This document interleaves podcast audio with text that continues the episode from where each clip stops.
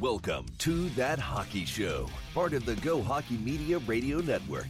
It's time to hit the ice for some puck talk, no matter how many teeth you have left, with some of the sharpest line mates covering the game. We're going coast to coast and through the neutral zone to light the lamp with all the latest hockey chirping you can handle. So, you better keep your head up because the team at THS always finishes their checks. It's showtime. Let's drop the puck, and if we have to, drop the gloves on That Hockey Show, where the game is always on. Yes, the game is always on right here at THS. Welcome to That Hockey Show, ladies and gentlemen, this Thursday, November 11th, 2021, week five, episode five, and a very happy Veterans Day to all of those who served, have served, sacrificed, families as well.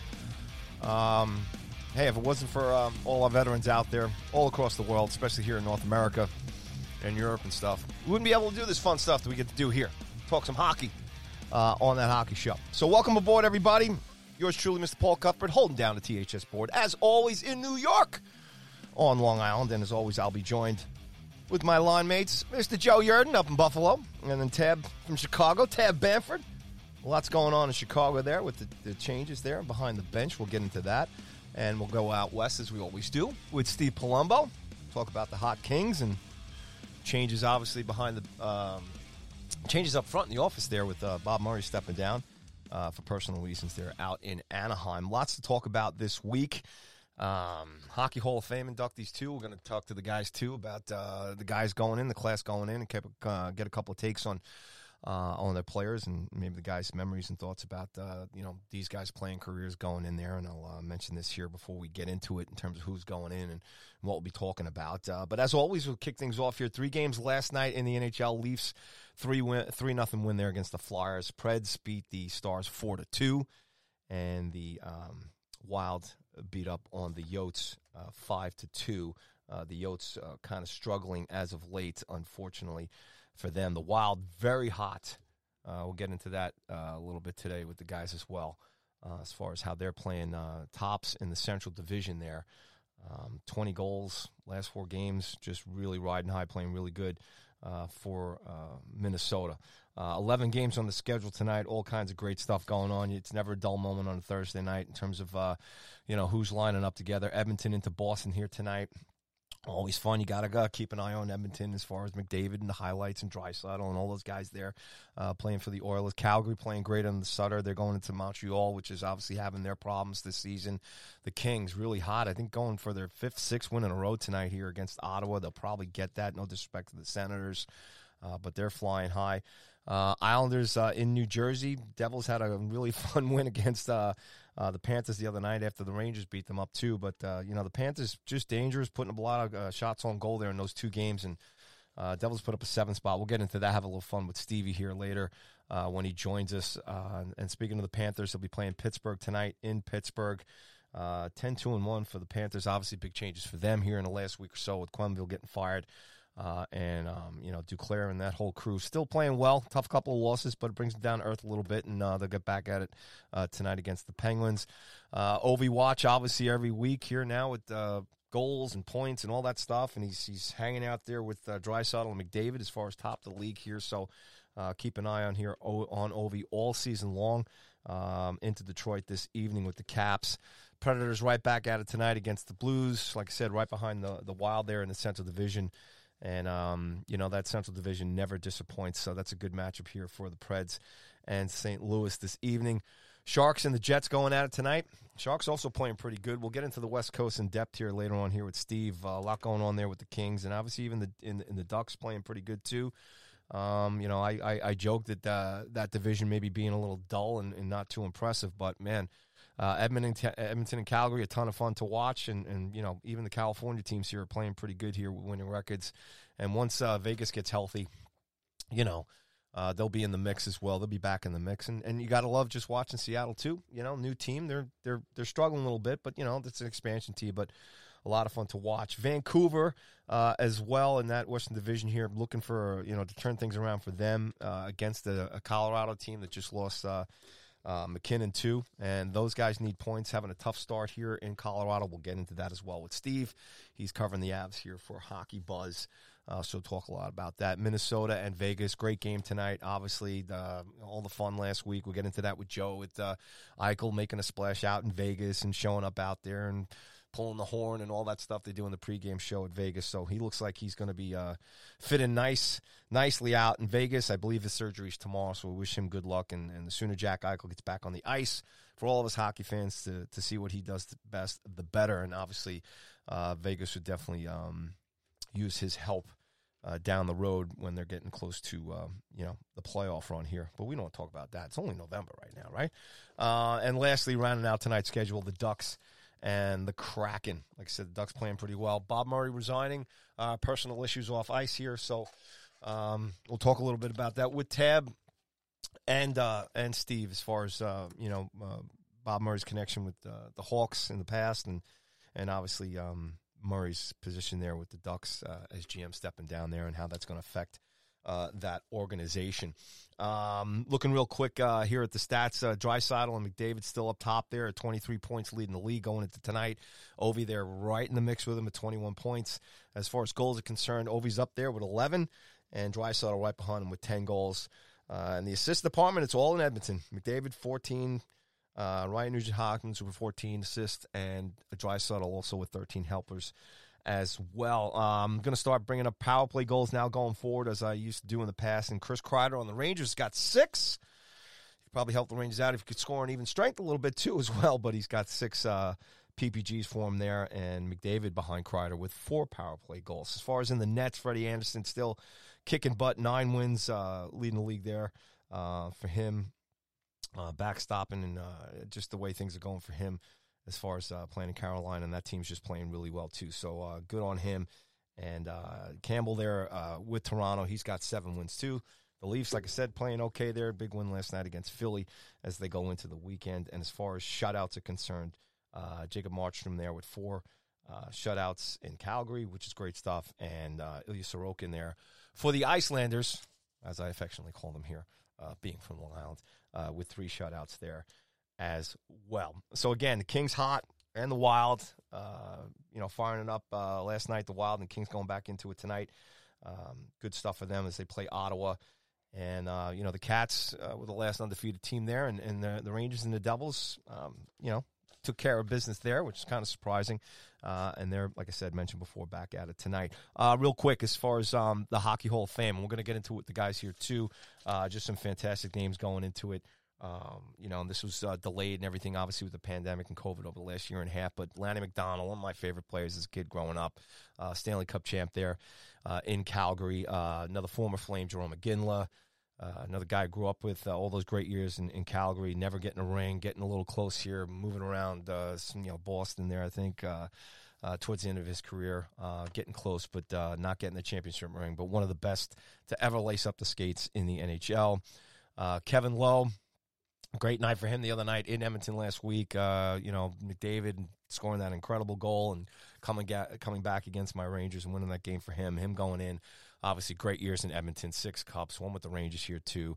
Uh, just an all around stud uh, of a player and a great guy, um, you know, off the ice and helping Edmonton now up in the front office for them and their organization. Marian Hossa, uh, we'll get into this here with uh, Tab, obviously, uh, you know, his success here with the, the Chicago Blackhawks and the Stanley Cups and and uh, also Doug Wilson, you know, GM uh, the Sharks there too, but uh, just a great player on the Hawks. Um, again, getting close. Unfortunately, uh, no championships for him, uh, but just a, a, an incredible um, defenseman in the league there in, in, the late '80s and '90s and stuff. And we'll get into that with uh, with Tab in depth. Ken Holland going in as far as you know, GM there and front office administrative guy.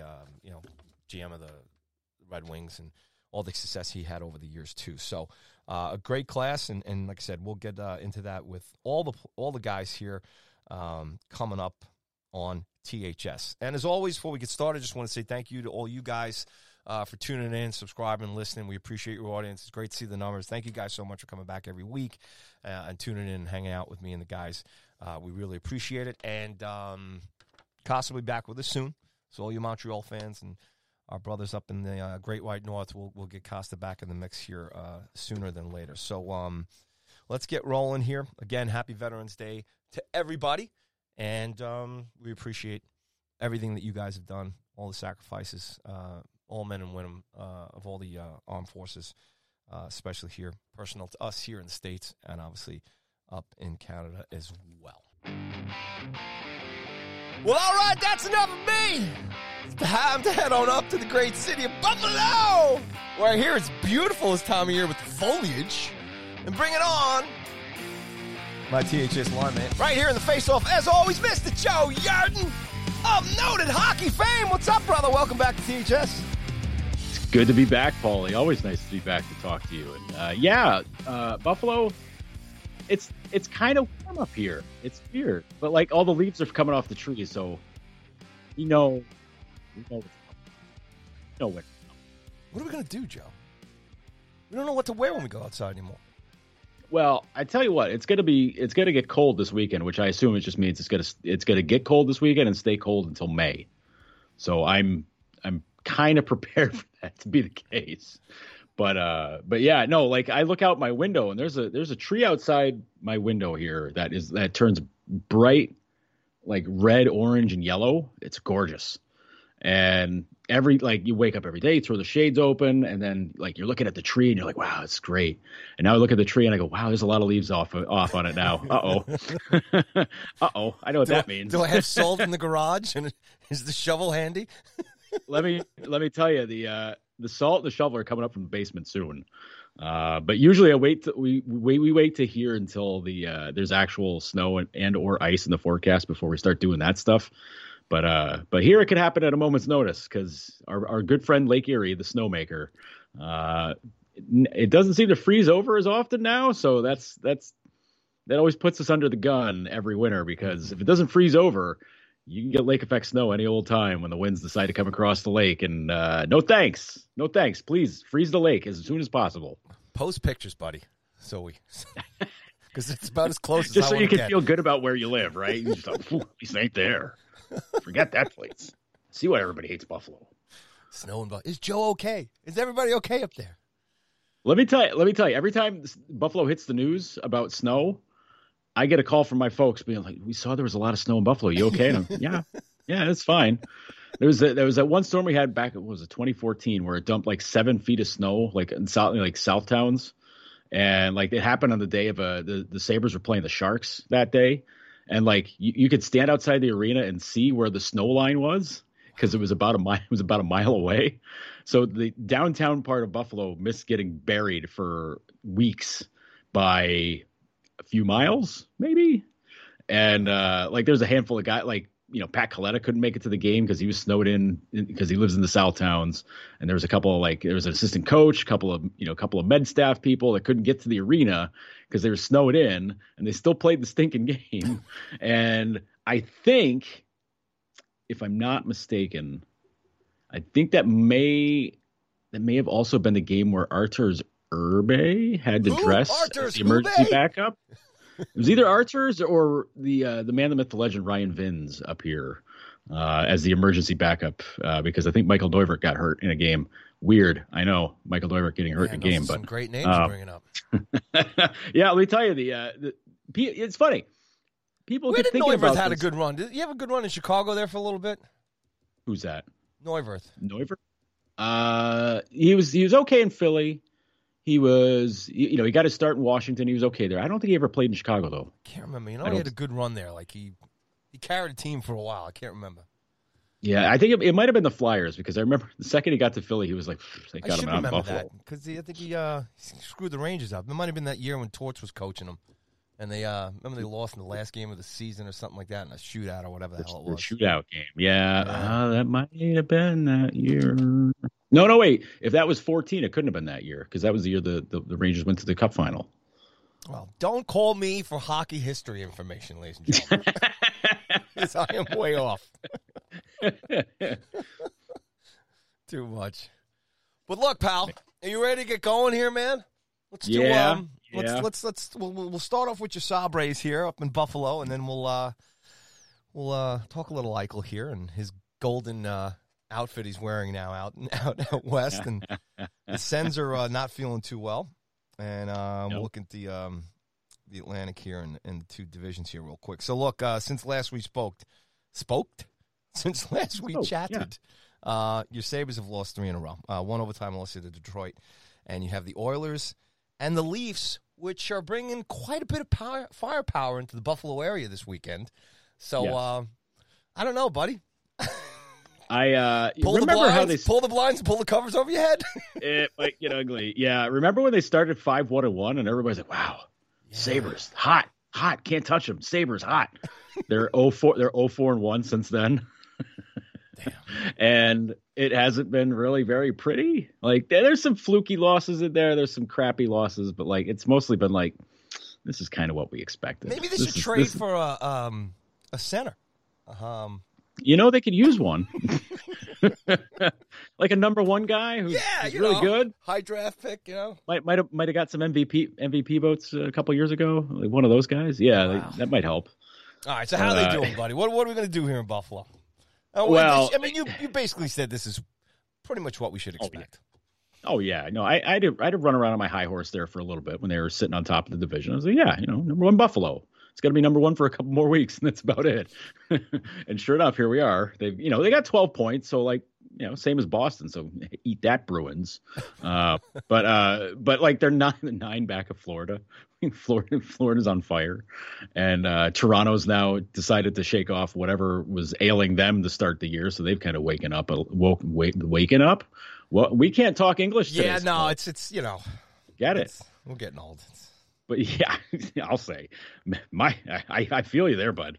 Um, it's not a knock on you. That's a knock on me. Um, but like the uh, but but with Buffalo, like you know, Craig Anderson's banged up now, so now they're running with Dustin Tokarski and Aaron Dell in goal. Aaron who? Aaron Dell, Yeah, who was with the Sharks before. Arendelle. Wasn't that a wasn't that a city in? That's something out of uh, Lord of the Rings. Yeah, Isn't that, isn't that from Lord of the Rings? I don't know. So. Game maybe of Thrones, like one of British those. history or something. Yeah, something something from a book that, that one of us may or may not have read at some point. Um, but yeah, yeah, Aaron Dell, who was he The was Sabres are bringing in elves, magic elves. help them out. that's a, that that you know what of all the things they've done in the past that would be that would at least be something new to to bring to it. It's like these little guys, these really little guys out here. Jeez, they, nobody can touch them. Like they they have magic too. Like what's going on with this? Um, they're speaking a language we don't even know. Like what what the hell's going on? Um, but they uh, but they uh, listen. They, you know, Anderson being hurt stinks. Victor Olofsson's Victor Olofsson had a soft tissue injury that happened somewhere out on the West Coast uh, last week, two weeks ago, and they were like, ah, it's day to day. Well, it's been a week and a half, two weeks. Cool, neat. Is he coming back soon? I I don't know. Whenever it feels better, great. Day to day injury that turns into a two week injury, like neat. It's cool. Like it's like Jack Jack Eichel. Like hey, he's next. Like what happened? I don't know. He'll be out for some kind of time. I don't know. Maybe like Mattias Samuelsson gets like he blocks a shot in preseason. They're like, ah, it'll be day to day. We'll post it on later, like, Instagram. We'll let you maybe it'll be week to week. You know, uh, maybe it'll be a month. Like, he just played his first game in Rochester uh, the other day, I think. So, like, you know, I don't know, man. Time gets skewed in Buffalo. I don't. It's weird when, when it comes to injuries. Time just gets gets very foggy. It gets very liquid, where it's just like. I don't know what counts as time anyway. You just say every penalty or uh, every injury is day to day, and it's like, well, yeah, isn't everybody day to day? Like, I, I could fall in a manhole tomorrow, and then I'm day to day. Mhm. But but like that stuff happens in Buffalo, and it's just like man, maybe maybe maybe Jack had a good point about the medical team because if they keep telling him it's, stuff is day to day and the guys are out for weeks, like I don't know, man. Like maybe maybe maybe they either either the med team's bad, which I don't think is right, which is I don't think is right, or they're really bad about lying to the press about how long injuries take. And I got a feeling that might be the one. Yeah. So yeah, so we'll see. We'll see when these guys get back in there. Like Casey Mittelstadt is, I don't know that he I, he might be skating again already, but he's not practicing. I don't even know if he's skating. He might be skating, but like his his thing's like an upper body hand wrist thing or whatever. Um, but he's not coming back all that soon. I don't think. Like I mean, we're not talking months, but like Mhm.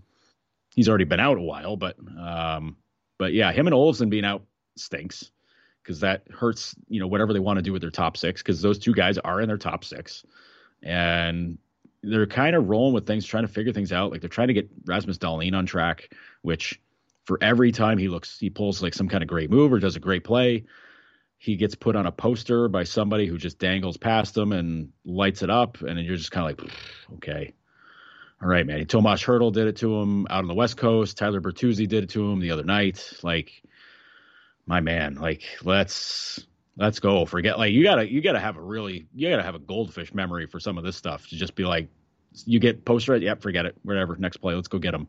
Instead, it just this stuff seems to linger with him and it hangs over him. So like, like you know, but the things they got to get figured out this year. Dahlin's a uh, almost priority one. Like him getting him back on track and getting Cozens into a place where he's really good to go those are probably the two most important things they got to do this season. And it's been a rough start for both of them. Like Cozens doesn't have a ton of points. He's playing on a line with Drake Caggiula and Vinny Hinostroza. And Cozens is doing some good stuff with that line. He's making some good moves. He's made some great passes that just die on these guys' sticks. And it's like, okay, you know, you, there's only so much you can do without being a huge selfish prick on the ice and being like, you know, screw you guys, I'm taking it myself. Like, let me just, uh, I'll take care of this. You guys just get in the way of some of these other guys. Let me do this. And you know, Dylan's not that player. He's not that kind of guy that's going to do that. But uh, but boy, it'd be nice to see some of these guys handle a pass from him once in a while, where he gives them an honest shot at the net, or to to start something up and just done. See ya. Like mm-hmm. that's it's it just hasn't worked the last few games. And I don't know, maybe that's just an encapsulation of of how things have gone for him lately, where it's just you know you get a couple of bad goals against you, and it's just like well that stinks, and you can't recover from it. Kind of the same old same old Sabres kind of thing there, but yeah. Uh, but yeah, it's. I don't want to say it was expected, but it was kind of expected that things were gonna take a, dirt, a downturn at some point. Mm-hmm. But I think in this case, because the roster is set up the way it is, and Don Granato is the kind of coach he is, you don't really get too frustrated about it because you're just like, all right, well, he's gonna he's gonna try something else out at some point and get it figured out and go from there. And you know what? Making the playoffs isn't the priority this year, honestly. Yeah. Like that that ain't the point of this season. This season's just trying to figure out like what guys are guys and what guys aren't guys, and making sure that the guys you believe are guys can can get better. And we'll see how that goes the rest of the rest of the season here. But you know, listen, at least the thing everybody will be able to hold on to is at least they had that nice little start and they can move on from there. And that's kind of it's kind of what's happened in the past. Just in the past before, you you got tricked into thinking it was going to be something more because you had Eichel, you had Reinhart, you had Ristolainen, you had all these guys in there, and now you don't. You don't have any of those guys, and it's just a total youth movement. So you're just like, hey, nice start for those guys. Good on you. We know it's coming. you know, like it's it, it's kind of the way that that that is for Buffalo. So it's lowered expectations, which is fine, but they don't they didn't need lofty expectations. They you know the bar was already laying on the ground for them to jump over. So you know, they've already jumped over a couple of times with the start they've had, but um, but there's they're going to trip up a little bit more often than not. All right, Joe. So with that said, um, you know, and talking about Granato and, and basically where the team is at right now and where they're pretty much got to go the rest of the way. Um, last four games, 19 goals against. So I got a couple quick questions for you. Um, is there? Do you see um, after games, post games, see anything as far as a new leader on the team? Uh, maybe which guy up front or in the back is maybe taking the mantle. That's you know as far as you know. Um, I don't. I, I, I can't recall or know. You would know better as far as what kind of a spokesperson Eichel was uh, on the team as a captain, as far as you know, mm-hmm. post game press conferences and everything else, and, and what he was known to be uh, as a leader in the locker room. That's number one. Who's the new leader on the team? Uh, number two, far as the, the, team defensively and Granato pulling out of the um, you know the farm system. Um, in the past week, uh, whether it's non-injury related or not, do you, do you see him maybe um, you know, open up the gateway to, to kind of go back and forth, or is he just going to try and stick with, you know, as, is, he's going to run as long as he can until it's basically a necessary need, emergency need to bring up. And I guess the last question on the defensive side is uh, UPL, and that's Uka Pekka Luukkonen. Um, I'm not aware of his uh, health status right now, but if he is healthy and with Anderson mm-hmm. going down, do you see him getting a chance to come up? I mean, if this is kind of a season where, you know, we're looking towards the future here. Um, do you see him getting a chance to come up here and maybe get a few games in a row? I think uh, in Luukkonen's case, it, if he comes up for a while, it's it's going to be later in the year uh, because they really need to get him back on track in Rochester. His his start to the season was pretty bad. Uh, his preseason was also pretty bad. So they need to get him. Uh, they need to get him right. You know, as far as like confidence wise and whatnot. Uh, but they also have to get him games. Like before this season, I think he had a total of. I want to say as a professional, it was 29 games, and I, I think that was between Rochester and Buffalo. He had a total of 29 games, and maybe that included Cincinnati. I don't. I I did this research months ago and I've already forgotten it. So good, good on me for that one. I didn't mean to stop nice job. you, Joe. I but I, I, will say this: they had a game what last night. I think they played last night in Rochester. He made 41 saves in a win. That's 41 out of 42 shots he stops. That's that's that's good. Mm-hmm. that's yep. what you like to see because that's some of these games numbers. Yeah, right. Well, I, Rochester defense and the Rangers defense might be in, might be in the same yeah, might be in the same level right there, which that ain't good for the Rangers. But um, but a little, it, a little it, more inexpensive though. Oh, just a little bit, just tiny. I think Adam Adam Fox making what like ten times what the Rochester Americans make, maybe I don't know, uh, as a team. but um, uh, but I I think that kind of that kind of game for Luukkonen is such is a huge thing. And he to me in the past he's always been a guy that's done better the more rubber he sees. You know, whenever I watched him play in Sudbury, Sudbury's defense was horrendous. Like that was he played on a team that routinely gave up like 30 to 40 shots a game that he saw and somehow he wasn't like top five in the in the OHL in, in most shots seen per game, which I was like, how is this? Who, who are these other teams getting Ouch. bombarded on every every game? But he uh he thrives in that. Like he the more action seemed to really uh, seemed to really move him and get it going. Uh, and I don't think that's the intention in Rochester. I don't think they want him to face 30 to 40 shots a night down there. But that kind of game from him the other night, real good. Like that's a real nice game. Now he's got to build on it, so he's got to go from there. When it comes to cycling guys in and out, I don't really think Granato wants to have the bus going going back and forth between gotcha. Rochester and Buffalo. He's he's been slow to change up lines and pairs this season, which I think is good because you want to you want to give everything a fair shot. You want to see how everything works, and you want to give it to like the you know until it, it doesn't work until you absolutely believe like this ain't gonna work anymore. Like it's so easy to just pull the trigger after like one or two games, just be like, ah, this ain't this ain't gonna have it. Let's just jump to something else.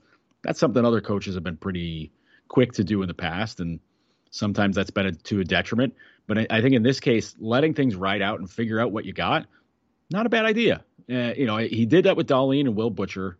Uh, you know, two lefties playing together on defense, and it started off okay and then it got really awkward really fast because you know both guys were making mistakes. They were feeding mistakes to each other. They were feeding off of each other making more mistakes like, it just wasn't working.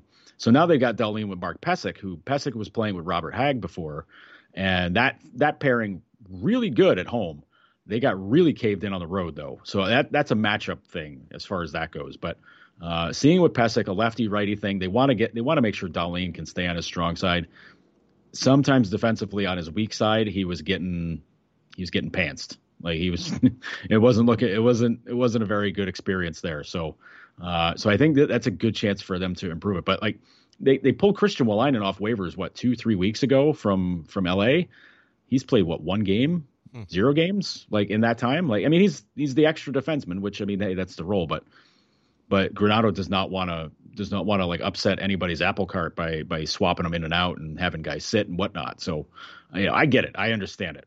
Um, but I think as far as like bringing guys up and down constantly, I don't think they will. I don't think the organization wants to do that at all. I guess too, Joe. Thinking now, I'm thinking, listening to you talk about. I guess you know, as a new coach too, sometimes you, I guess you got to give some breathing room, right, for yourself, right? If you're if you're if you're throwing guys in and out of the lineup unnecessarily, you never really get to get a good vibe or a feel on a particular player. I guess you that's maybe not what I, I should have been thinking about that too. That you know you, you want to see what you got, and if you're in this developing stage in a franchise, um, I guess it absolutely does. It makes a ton of sense that you want to go with your guys as long as you can, so you can mm-hmm. understand mm-hmm. their talent level and how they can fit into the team. Yeah, and that, that's I think that's what makes the the mindset when you watch this team a lot different than in the past.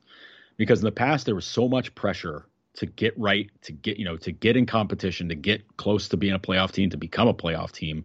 That as soon as something wasn't working, people were just like, got to change it, got to change it now, got to fix it. They, you know, this isn't working, you know, improve it, make it better. You don't have to worry about that now. Like that's that is the least of their problems right now. So figure out what you've got and then kind of go with it from there because you need to know. Like they, they need to know. And like there's certain guys that they absolutely need to know what their deal is. I mean, you got so, you got other guys that are locked in that no matter what, you already know what they're about. You know what you're going to get from them, and you you can use that to your advantage. You know, Girgensons and Okposo, the two the two captains, the the you know the two alternate captains on the team. You know what they're going to do. Mm-hmm. They're going to forecheck to death. They're going to hit people. They're going to play hard. They're going to you know they're going to work their bag off every game, and they're going to be steady. Like you don't have to worry about them, you know, the the the effort lagging. You don't have to worry about them not, you know, being on top of things. Like the only time they're ever not going to be like on top of if they're not feeling themselves is if they got a if they got a nick or an injury or something like that. Like that's that's the only time. And the, both of those guys, you know, they, there's been some injury stuff in the last couple years, especially in Kyle's case. But um, but in this case, like I don't know, I, I see that line and like some people viewed it in the past as a punishment line. Like if you put somebody between them it's just like oh geez well they're only going to play seven minutes tonight that's that. Well, don ain't rolling the lines that way. Like mm-hmm. he hasn't been you know going hard on any one particular line. Like he's he's spread out the minutes pretty well which with this lineup makes sense. Like you you better have a full a full regalia of people that can play minutes and play decently enough to, to kind of carry it because the pace they, they want to play at you can't have one line playing 20 minutes a night because they're going to get rolled at some point. Because the third period, the wheels are going to fall off because they're going to be out of gas. So, you know, when you're looking to try to get things together, eh, Sabres fans have got to kind of rewire their brains a little bit because just because of those playoff pressures in the past made you think they got to change it, they got to get wins now, you know, get those points, get it now. That ain't the stress this year. So let them figure it out. Let them see which guys they can get back on track and which guys are, are going to be able to help move them ahead. And with that said, Joe, too, is like I was asking before, uh, as far as leadership up front and um, goal scoring being spread out a little bit, but our, our, our pal Jeff Skinner has kind of dropped off the scoring sheet here a little bit. Uh, I mean, you know what? He's been around the net though. Like he's been, he's been like, it, it's better than he's been in the past few years, the past couple years here. Like, which is you know, it's kind of damning with faint praise. But I mean, three goals, three three assists right now. Like eh, it's not great, but six points puts him, you know, four back at team leading scorer Rasmus Asplund. By the way, Wait, he's crushing which, it, man. he's four goals, six assists, man. Like that's that's pretty wild. And you know, four goals, second best on the team. Olofsson's got five, and he's missed four games. So I mean, that's that's that's that that makes that a tough loss. But like you know, Thompson and Asplund have four. Girgensons Okposo when Skinner got three. Ever you know, there's a handful of guys with two. Like you got to spread the wealth there. Like that's that's just how it's going to be. But um, but yeah, I mean, you you, you want to see Skinner score more, but like. No offense to everybody else on the team, but like who's helping him do it? Like Skinner's got to kind of figure it out himself too, you know. Like he's and he's put himself in those spots. He's put himself in the dangerous positions on the ice and and been more of a pain in the butt on on the offensive side of things. And it's not like he's not getting shots. He's got he's leading the team in shots. Like he's leading the team in shots. He's he's only shooting seven, you know, almost eight percent, which is you know below his career normals again. But like chances are there. Like you, you get mad. At, I'd be upset if he had three goals and only took like you know 15 shots. Like that would be like okay, what's he doing? He ain't doing anything out there. He's doing plenty. he's yeah. doing he's doing plenty. And he's you know he's playing like, you know, 16 17 minutes a game. Cool. Like that's what like you're getting your opportunities. He's playing on the power play, which is something that past coaches never like to do. Never like to put him on the top power play, which I was like galaxy brain thinking. Like, okay, here's one of our most offensive players. Yeah, we don't need him on the power play though. Like, what? what? Okay. So I mean, like at least he's being used. He's extremely good at cheering from the bench during the power play. he's very good at chirping the other team yes. while your team's on the power play, shouting um, instructions. Yeah, yes, and Back you know maybe point! into the corner. some guy comes by and yells something. He says something with four letters, some word with four letters in it, and gets the other team all mad, and they all want to punch Jeff Skinner. Then he keeps yelling at him. It's great. Like Skinner's Skinner's my favorite because he's so stinking You, you see him in interviews, and you're just like, wow, he's the nicest, sweetest guy going. What a what a doll. And then you see him on the ice, and guys are trying to rip his face off, and he's just he's just yelling at him, screaming at him, like you know Brendan Lemieux a few years ago at the game in the game of the Garden, where he's, he's like, I own you. And then whatever Skinner said back to him, they had to mute the mics immediately, and I was like, all right, well, whatever he said was probably not not not friendly for TV, so like that's that's fine, but uh, but you know what? I mean, like, look, you know, Skinner I guess you could say Skinner's been in training for for this kind of season the last couple years, considering they put him on the third and fourth lines the last two years. Yeah, yeah, yeah. Well, now every line's kind of a third line with this team. Which he's getting what? He's getting his twenty his ice time about twenty minutes a game. Yeah. So, so I mean, you know, listen, it, it'll come around. Like, the, uh, it goes in spurts for him, man. Like yeah. it's you know he'll score a bunch in a, in like a few games, and then he'll go quiet for ten. That's yeah, just the way it goes. What? Like some goal scorers are like that. Joe, you know, in January we'll be staying it's still early. Still early in the season. it gets late early. Yeah. Right. See, let me tell you, Buffalo, it gets late around uh, the end of training camp. So it's, uh, you know, that's, that's the way it goes. Ah, they'll be ready for that prime time outdoor game against uh, the Leafs. Beautiful Hamilton, Ontario, Canada. Yes. You going? Buddy? Actually, I I like to. What I would love to go. Let's go. Get Field, the creds. Get Hamilton, up there. Man, that'd be fun. Hitch a ride with cool. Brzezinski and Buccigross and all those guys. Let's go. I'll just hiding the luggage. You know, yeah. six foot two me. I'll fold up really nice. And I'm sure EJ Hradek will give you a lift. Come on. Yeah, I'll I'll, st- I'll, stand at the border with my thumb out and be like, "Hey, who's going to Hamilton? Take me, please. Let's go." I'll stand outside the field. Like uh, that, that field, the, the, place where they play that game is in the middle of a neighborhood. I don't know. I don't know if you've ever seen Tim Hortons Field in Hamilton. I no. you probably haven't. No. Um, it's literally in the middle of a neighborhood in Hamilton. Like it's it's wild. Like the English like, soccer fields over in your in uh, the Premier except League it's stuff, a, right? Except it's a giant football stadium that's been renovated and it's yellow and black, and it's it's impressive. Like, but like you look outside, it's like the folks like in Elizabeth, New Jersey, you know, at the MetLife Right. Stadium in the backyard.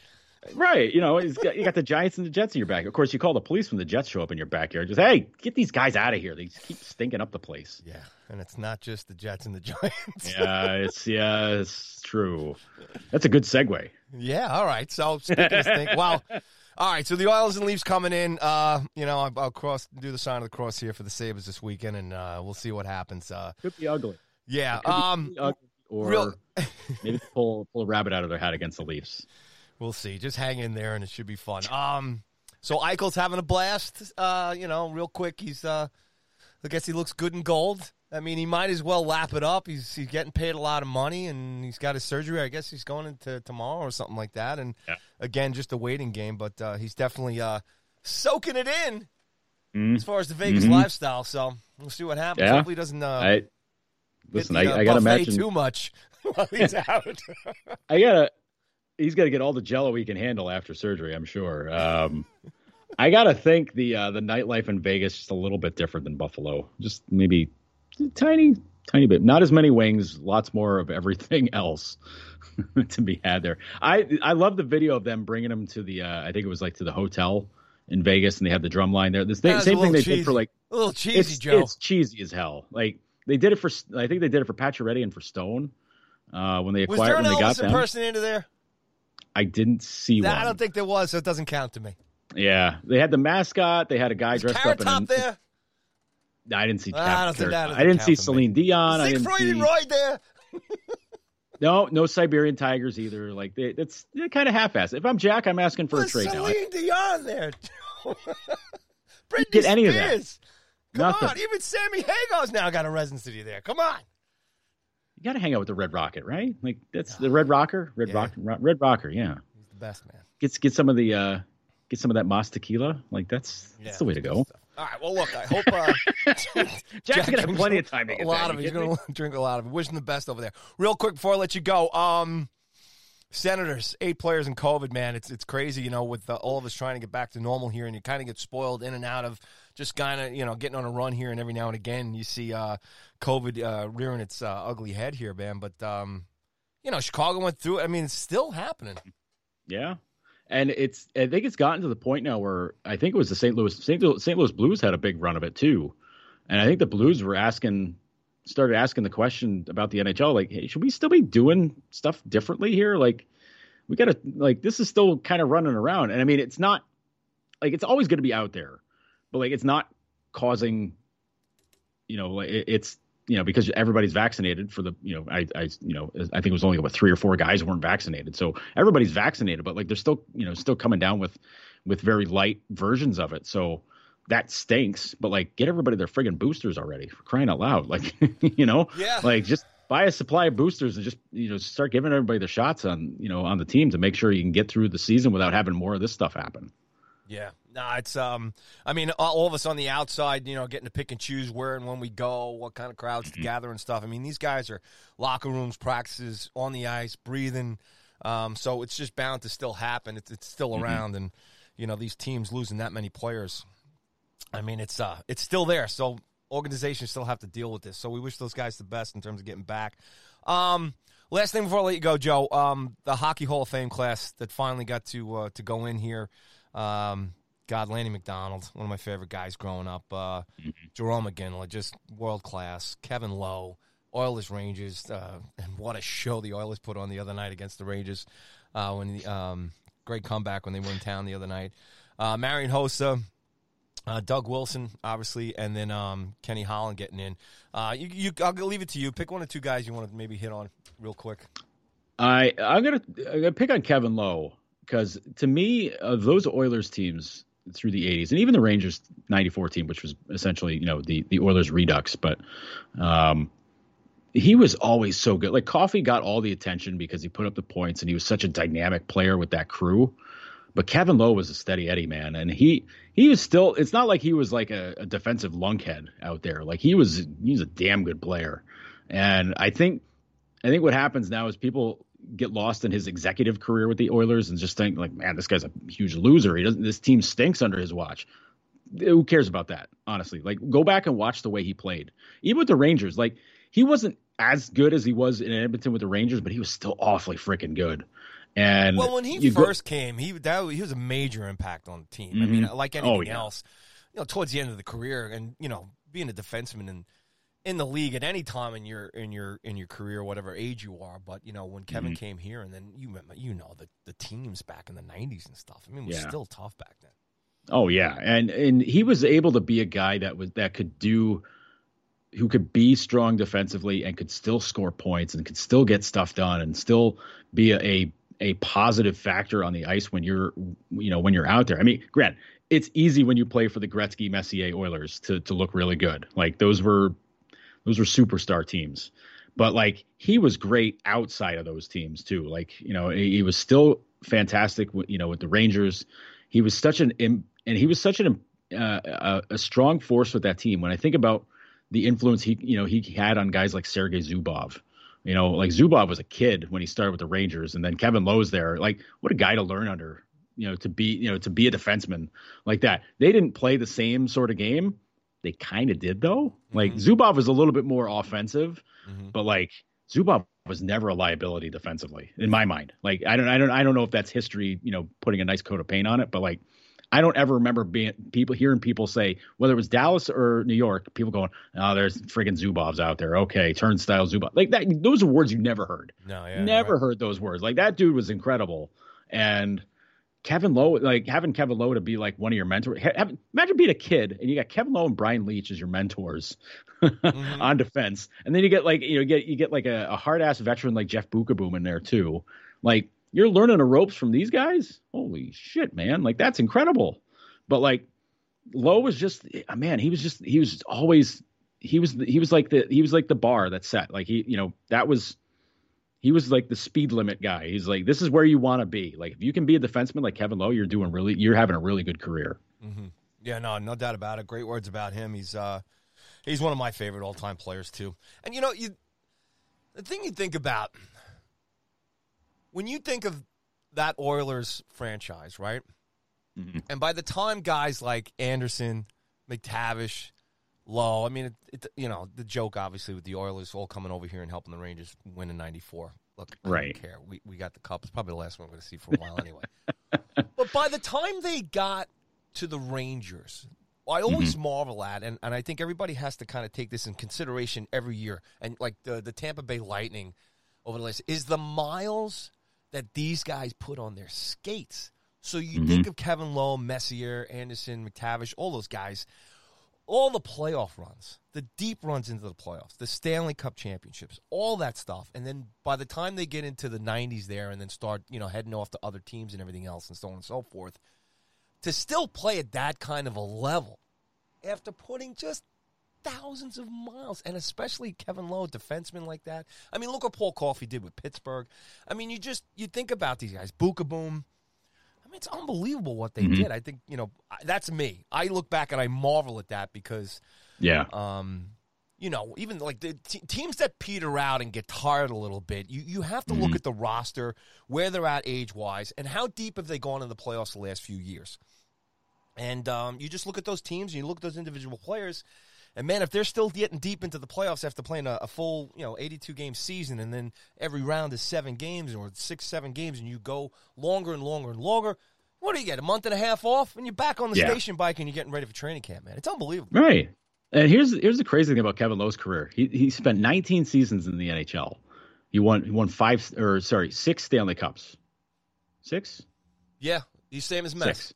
Yeah, five. Yeah, five with Edmonton, all yep. with all with Messier. Yep. And then the one with the Rangers in '94. Of his 19 seasons, he's 18 of them he played in the playoffs. His team's made the playoffs 18 out of 19 times. Like, okay.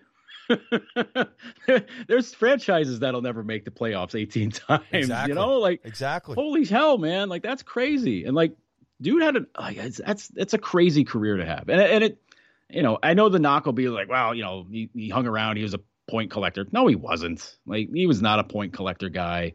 He was not a points guy for crying out loud. But like lined up against the best in the league, the right. best lines. Yep, all the time. and just close you your know? eyes and start start listing names from those 19 years that Kevin Lowe played against. Right. Just uh, and you know, he only had to play against Gretzky for like what six, seven of them. Right. and Gretzky was still incredible in those years. Like, okay, okay, like fine, but like, I mean, his, you know, the point totals were crazy. Who cares? Doesn't Who cares? Matter, Somebody on that team had to play some defense, and it was him. And he still played some offense. Imagine if you're a defenseman, you put up three years in a row, you're putting up 40 points, 35, 40 points in a row. Pretty good. Pretty damn good. Hey, and Leetch doesn't get to be the guy, uh, you know, that he ends up being without Lowe and without Beukeboom back there too because mm-hmm. those guys with the stability. So guys like Zubov and Leachy can go out and, and set up guys and put tons of points up on the board and, and, and goals, and obviously the, the, success that they had. You know, mm-hmm. so there you go. All right, bro. Um, I always hate saying goodbye to you, but um, let everybody know when's the uh, next noted uh, hockey column coming out. Noted hockey, uh, the next edition will be coming out very soon. If not by the time this airs today on Thursday, it's certainly by Friday. But uh, working on a piece right now, so uh, so yeah, getting little, getting little it together. And what, what, are we what are we talking about? We're gonna be talking about how sometimes there's there's there's a uh, having routine is a good and a bad thing when it comes to the NHL, and certainly in the Sabres respect, because okay. routine with the Sabres, it's a weird comfort when it means the tide turns against the winds. So yeah, we're, we're digging into a little bit of that and and what it means to get uh, to to fall into that sort of trap. And it's kind of what I was going off a little bit about the Sabres before. So that was that was enough of a teaser right there, Paul. well, a guy who controls the red light behind the uh, Sabres goal this weekend with Edmonton and Toronto coming in, he might have a busy routine, pal. We can only cross our fingers. mm-hmm. Yep. Joe, you're the best, man. Have a great Thanks, weekend. Yeah, you too, my man. right. Stay warm up there, buddy. Enjoy the foliage. Joe Yerdon, everybody, as always, right here on THS. And THS rolls out.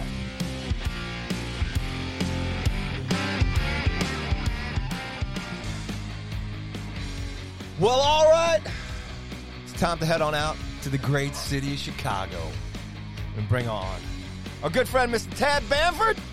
Tab, how are you today on this fine Veterans Day here in, in America and obviously Remembrance Day up in Canada and across the world? How are you, pal? Oh, I am. Uh, it is. It is cold. It is raining in Chicago, so uh, we are indoors. But uh, before we dig into some puck talk, uh, wanted to take a brief second as the grandson of a World War II veteran uh, to shout out all those who are serving and uh, have served. Uh, if you listen to the uh, the baseball chatter that Paulie and I do back in May, I had the great privilege and honor of being in San Diego uh, when one of my best friends uh, was sworn in as the commanding officer of the USS Annapolis nuclear submarine. Uh, so shout out stick tap to James uh, as being uh, one of the young and the, the few and the brightest uh, in the United States Navy. Uh, I've got lots of friends who I played college football with, who I grew up with, who I've become friends with over the years, who either have served or are serving. sadly, one of my high school swim teammates lost his life in Afghanistan, and so thinking about Gunner's family today as well. Uh, but shout out to everybody who has served and is serving currently so that we can sit around and talk about hockey and things of that nature. So, uh, hope everybody has a has a wonderful Veterans Day. If you have a long weekend, you enjoy it, but be mindful of those who are uh, putting it on the line so that we can be idiots and have a good time and enjoy the life that we have here in these fine United States. Amen, Tab. Um, well said. And uh, yeah, it is uh, something to always, uh, you know, I, I, perform obviously all year long, and we, we always stop uh, at our big shows, and we always try and remind everybody to, to make sure they thank everybody who's um, who's served, and, and obviously the families too.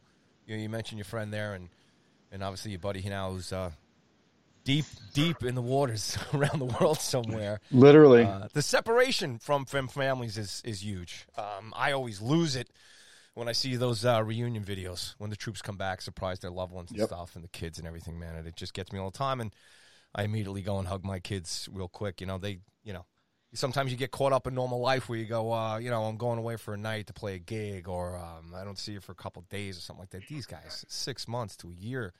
And back when things yep. were really bad, um, you know, during the '90s and stuff, and, and early 2000s, with everything, these guys were doing just uh, ridiculous return tours and I think everybody needs to, to be reminded of that. And Veterans Day is one of those days of the year that um, definitely, well, exactly what you said. I second everything too. Is just remember how good we have it here in, in the states because of them. Yep, and uh, I think that is why uh, I would submit that the finest tradition in the National Hockey League is the cheering during the anthem that happens before Blackhawks games begin.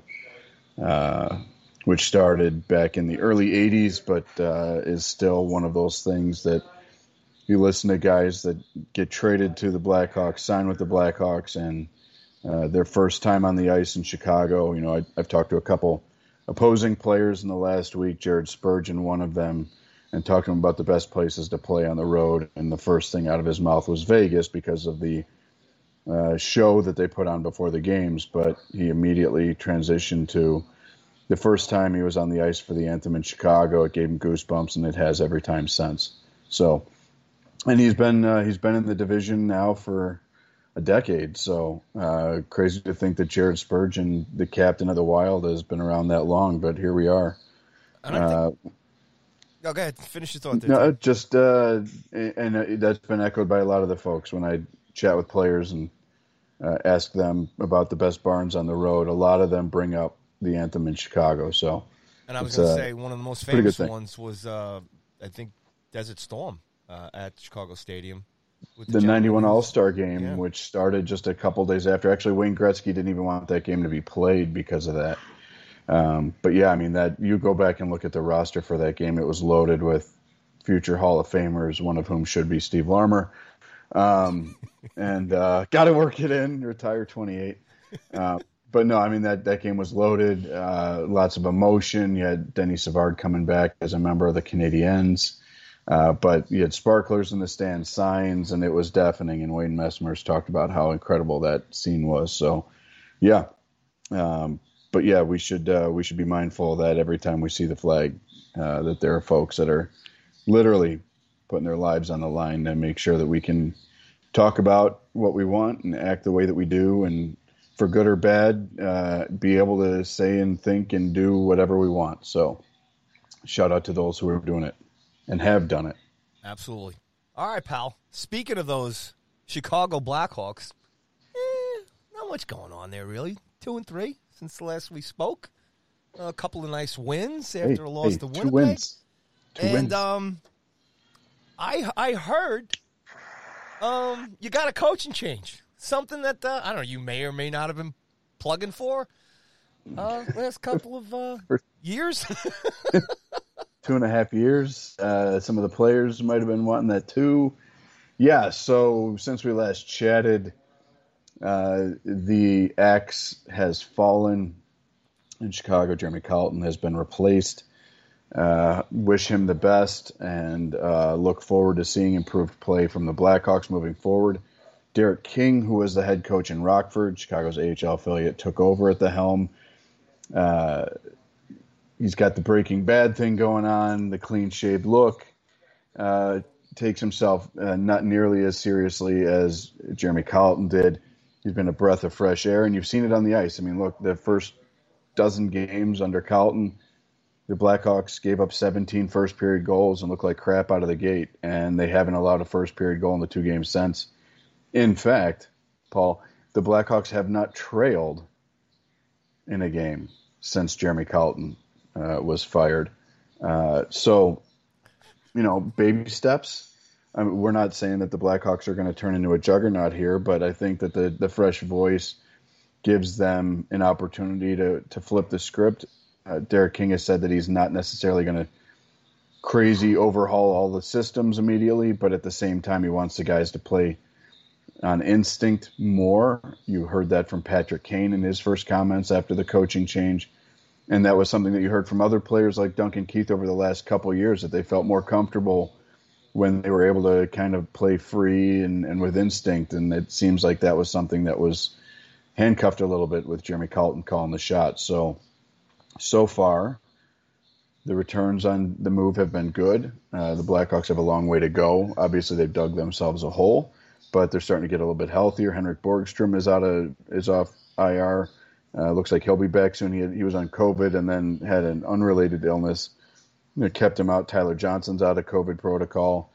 Wyatt Kalynuk, the young defenseman who looked good as a rookie last year, is out of COVID or off of long-term injured reserve rather, and he's getting a rehab stint down in Rockford right now. And he could push Erik Gustafsson. Uh, worthless. I don't know why they signed him addition at the end of training camp. So you start getting guys like Tyler Johnson and Borgstrom back in the lineup. You know, who knew Dylan Strome's back in the lineup and he's actually playing pretty well, I think winning you were pushing faceoff. him to get back in the lineup too. Yeah, and here we are. You, you know, Colliton's gone. He gets back on the ice. He's making some things happen. So it's a long uphill climb, but you're seeing some movement in positive directions here from the Blackhawks. So, you know, we'll we'll see how things go. We've got two games of a sample size under Derek King, and like I said, they haven't trailed yet. So we're going to take that as a big win so far. Nice overtime winner and then a shootout win.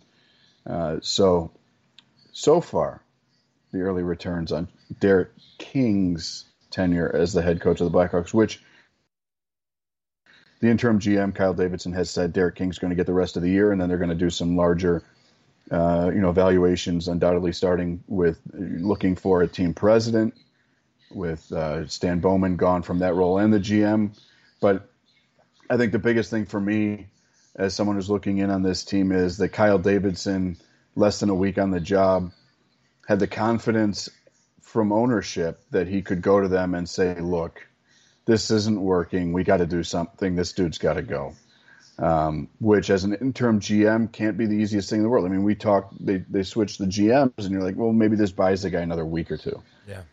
And it didn't even buy him. time, yeah. Didn't even buy him a full week, uh, and he's gone. So, uh, you know, high mark so far to Kyle Davidson for having uh, the confidence and earning the confidence from ownership to make that change. So far, it looks good, but again, long road to hoe here for the Blackhawks after a really brutal 12 game start to the season. But baby steps.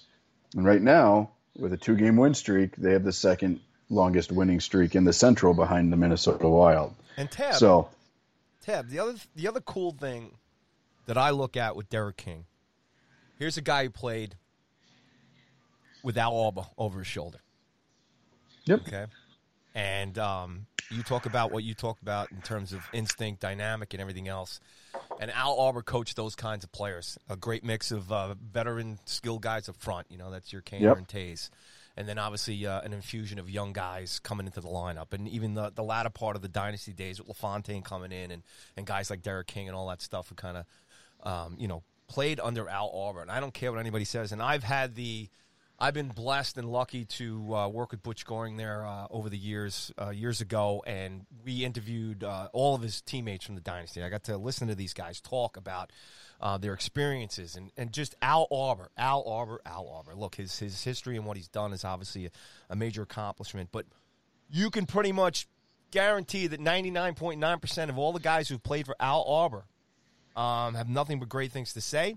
Uh, they all had great careers and uh, these guys now that have gone on to to coach, um, you know, have had a lot of success, either as assistant coach and stuff like that. And I think that's a, a great thing for here. Timing is everything too, Tab. And I know it's it's two games, but two wins is better than two losses. And you know, you, you you talk in tandem with the GM here and everything else, and and all the the major upheaval that's going on with the Chicago Blackhawks, stability, um, experience, and integrity. And I believe a guy like Derek King uh, coming out of the uh, Al Arbour days, playing for him and learning from him, and, and so on and so forth. I mean, it, it, this just might um, be a nice little um, start here for the Hawks to kind of, you know, go in a, in a direction they, they somewhat, you know, have been forced to go into with everything that's happened, which is not easy. Yeah, and you heard from a couple of the players. Uh, you know, they brought up his experience playing, and you know, Jeremy Colliton's career was cut short by injury, but that was not something that he had on his resume. And so I think that the respect factor when you've got a guy that comes in that played north of 800 games in the National Hockey League speaks a lot. And you're right, Al Arbour, uh, you, you can play for you can't play for a guy that long and not have his style rub off on you. And if that's what the Hawks are getting uh, in Derek King, phenomenal. That's awesome. Um, you've seen other teams make coaching changes in season. Most recently, I think St. Louis when they were in dead last, DOA zero pulse at Christmas, and then won the Stanley Cup. Big bold font here. I'm not predicting that the Blackhawks go win the Stanley Cup this year, but you've seen it. Ch- change in voice in the room is a big deal. And, you know, these weren't layup games. This wasn't like Arizona comes in and, you know, they just roll over because that's all they've done all year. Yeah, Preds. Uh, the Preds came in winners of four or 5 Mhm. and the Blackhawks completely overwhelmed them in the third period. Uh, and then Pittsburgh came in, and yeah, Pittsburgh's banged up, but they're on paper they've been playing a heck of a lot better than the Blackhawks have been, and they put it on the Blackhawks in the third period. They outshot the Hawks twenty to five the other night, and Marc Andre Fleury, who in his first game against the Penguins with Chicago was pulled 11 minutes into the game in Pittsburgh, and he was pissed about it. Uh, played phenomenal hockey. Calvin de Haan played his best game of the year, and you're seeing a lot of these veterans responding to it. And when you've got veteran leaders like Marc Andre Fleury, Calvin de Haan, Jonathan Toews, Patrick Kane responding to something like this, that trickles down to the younger guys. Even a guy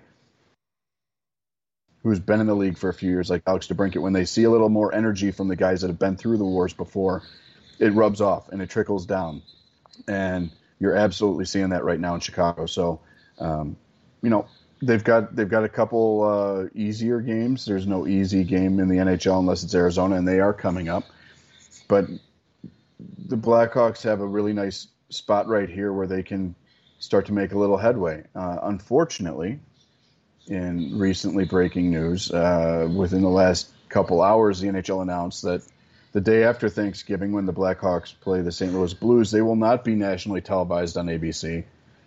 Uh, the Thanksgiving Showdown, uh, which will be nationally televised at 1 p.m. Eastern on the 26th of November, the, they announced a, a schedule change, and the Rangers Bruins were moved into the marquee spot, and the Blackhawks Blues were bumped to the mid afternoon slot on ESPN Plus and Hulu, uh, which I would imagine the Hawks struggling probably played a role in that, but more likely the NHL didn't want to put the Chicago Blackhawks in that marquee slot with the inevitable conversations that would need to happen for a national audience that day. So, uh, so a little bit of a schedule tweak uh, for those that are interested. Obviously, you got some Rangers folks on your end. I've got plenty of Blackhawks folks on my end. Uh, so Bruins Rangers will be the 1 p.m. Eastern game on ABC and ESPN Plus that day. The mid afternoon game, which got bumped to ESPN Plus and Hulu, is the Blackhawks and Blues, and then the nightcap uh, stayed the same, which uh, the Devils uh, I think are hosting that game. So a little bit of a change for the Hawks, but the high flying Devils, Tab, seven three crushing the Panthers, baby, unstoppable. Hey, hey, look we've we've talked about it. They're one of those teams that when they finish puberty, look out. Yeah, and get healthy too. Mm-hmm. Man. So yeah, I mean, look, um, I'm actually surprised you didn't have your own press conference after Colliton was fired. So I, I, I, I did have a nice glass of bourbon, or four. Um, look, with all the things that you said here, with all the things you said, uh, to put maybe a little wrap on, on, on DK here, King and stuff, and, and, and moving on to some other news, but and they, you know, he's got they've got after you know the Coyotes tomorrow. They, they're going to have four days where he can run a couple of practices before they head out west to play Seattle and um and Edmonton and Vancouver and Calgary. I mean, you know that that's a good thing for a team here too as well to get on a road trip together, new coach, all this stuff, and, and everything else. But in the two games, I know he's on the fly. I know Derek King's had some, you know, uh, you know the coaching experience, Robert, and everything else.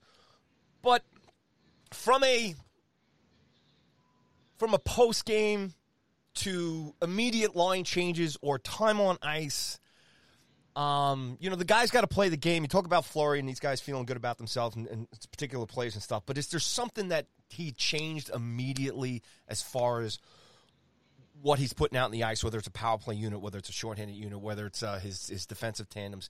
Did he have enough time to really change anything that you can look at and go, "Wow, that that was pretty quick in two games"? That maybe helped them win the games or have those good third periods. Just just real quick in terms of anything really that stood out for you. Well, I mean, you, have seen Jonathan Toews playing with people who can actually score more frequently. Um, but again, you know, he's a little hamstrung right now because he's got a lot of guys that are still coming back from either the COVID list or injuries. Um, so getting Tyler Johnson back in the lineup will be huge because he gives him more depth down the middle. He's another guy that can score a little bit. Jujhar Khaira was back with Toews the other night, and he set him up for a, a gorgeous goal, his first with the Blackhawks. Um, so I think you're going to start to see again with the four days off. I think you start you'll start to see a little bit more movement there, but uh, but you do see Toews back with Kubalik, uh, which is good. Uh, I think Toews is still looking for his first goal of the year. A lot of people are making a big deal out of that. He's arguably the best face-off guy in the entire National Hockey League right now. He's winning at about a 60 per, 61% clip and he's taking 50% of the team's face-offs, which for a guy who, for medical reasons, was not with the team for more than a calendar year is, is a lot to consider uh, him putting that on his plate. So uh, I think you'll start to see as they get healthy, them start to make some maneuvers with who's skating with whom and, and how that stuff works. But it'd be nice if they could avoid an overtime. Seth Jones went for north of 31 minutes against Pittsburgh. Wow.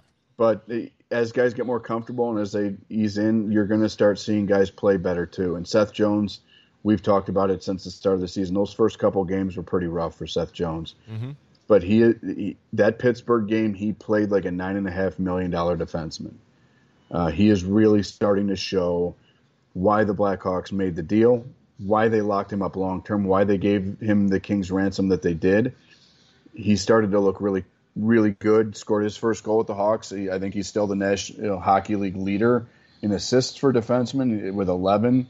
So, I mean, Seth Jones is playing at a 70 point pace right now through 14 games. Man. So it's hard to argue with that. But as, again, the Blackhawks have got a couple guys, Kalynuk, who they were hoping to get something from, and Seth Jones' brother Caleb, who still hasn't played this year, who they got from Edmonton in the Duncan Keith deal. They're still waiting to have a full, healthy roster as they anticipated having for opening night.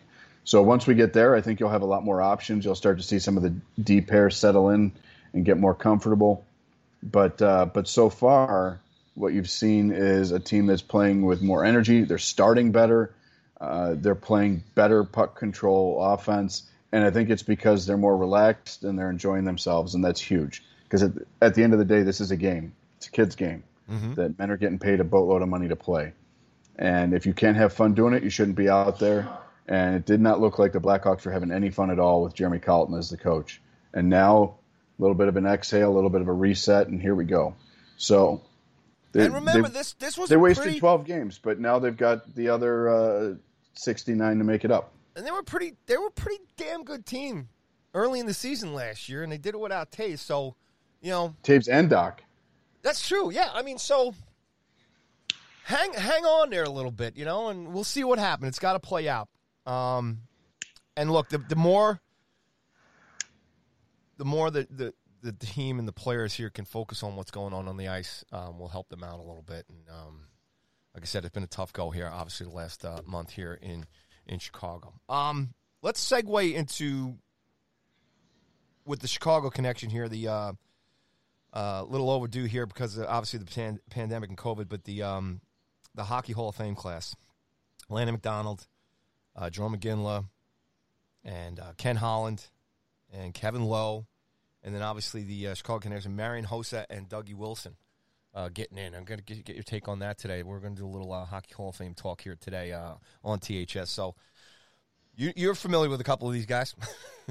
yeah. Well, look. First of all, uh, Jarome Iginla was a guy that I think lots of people in Chicago would have killed to have mm-hmm. wearing the Indian head because that dude was as fierce a competitor as there was.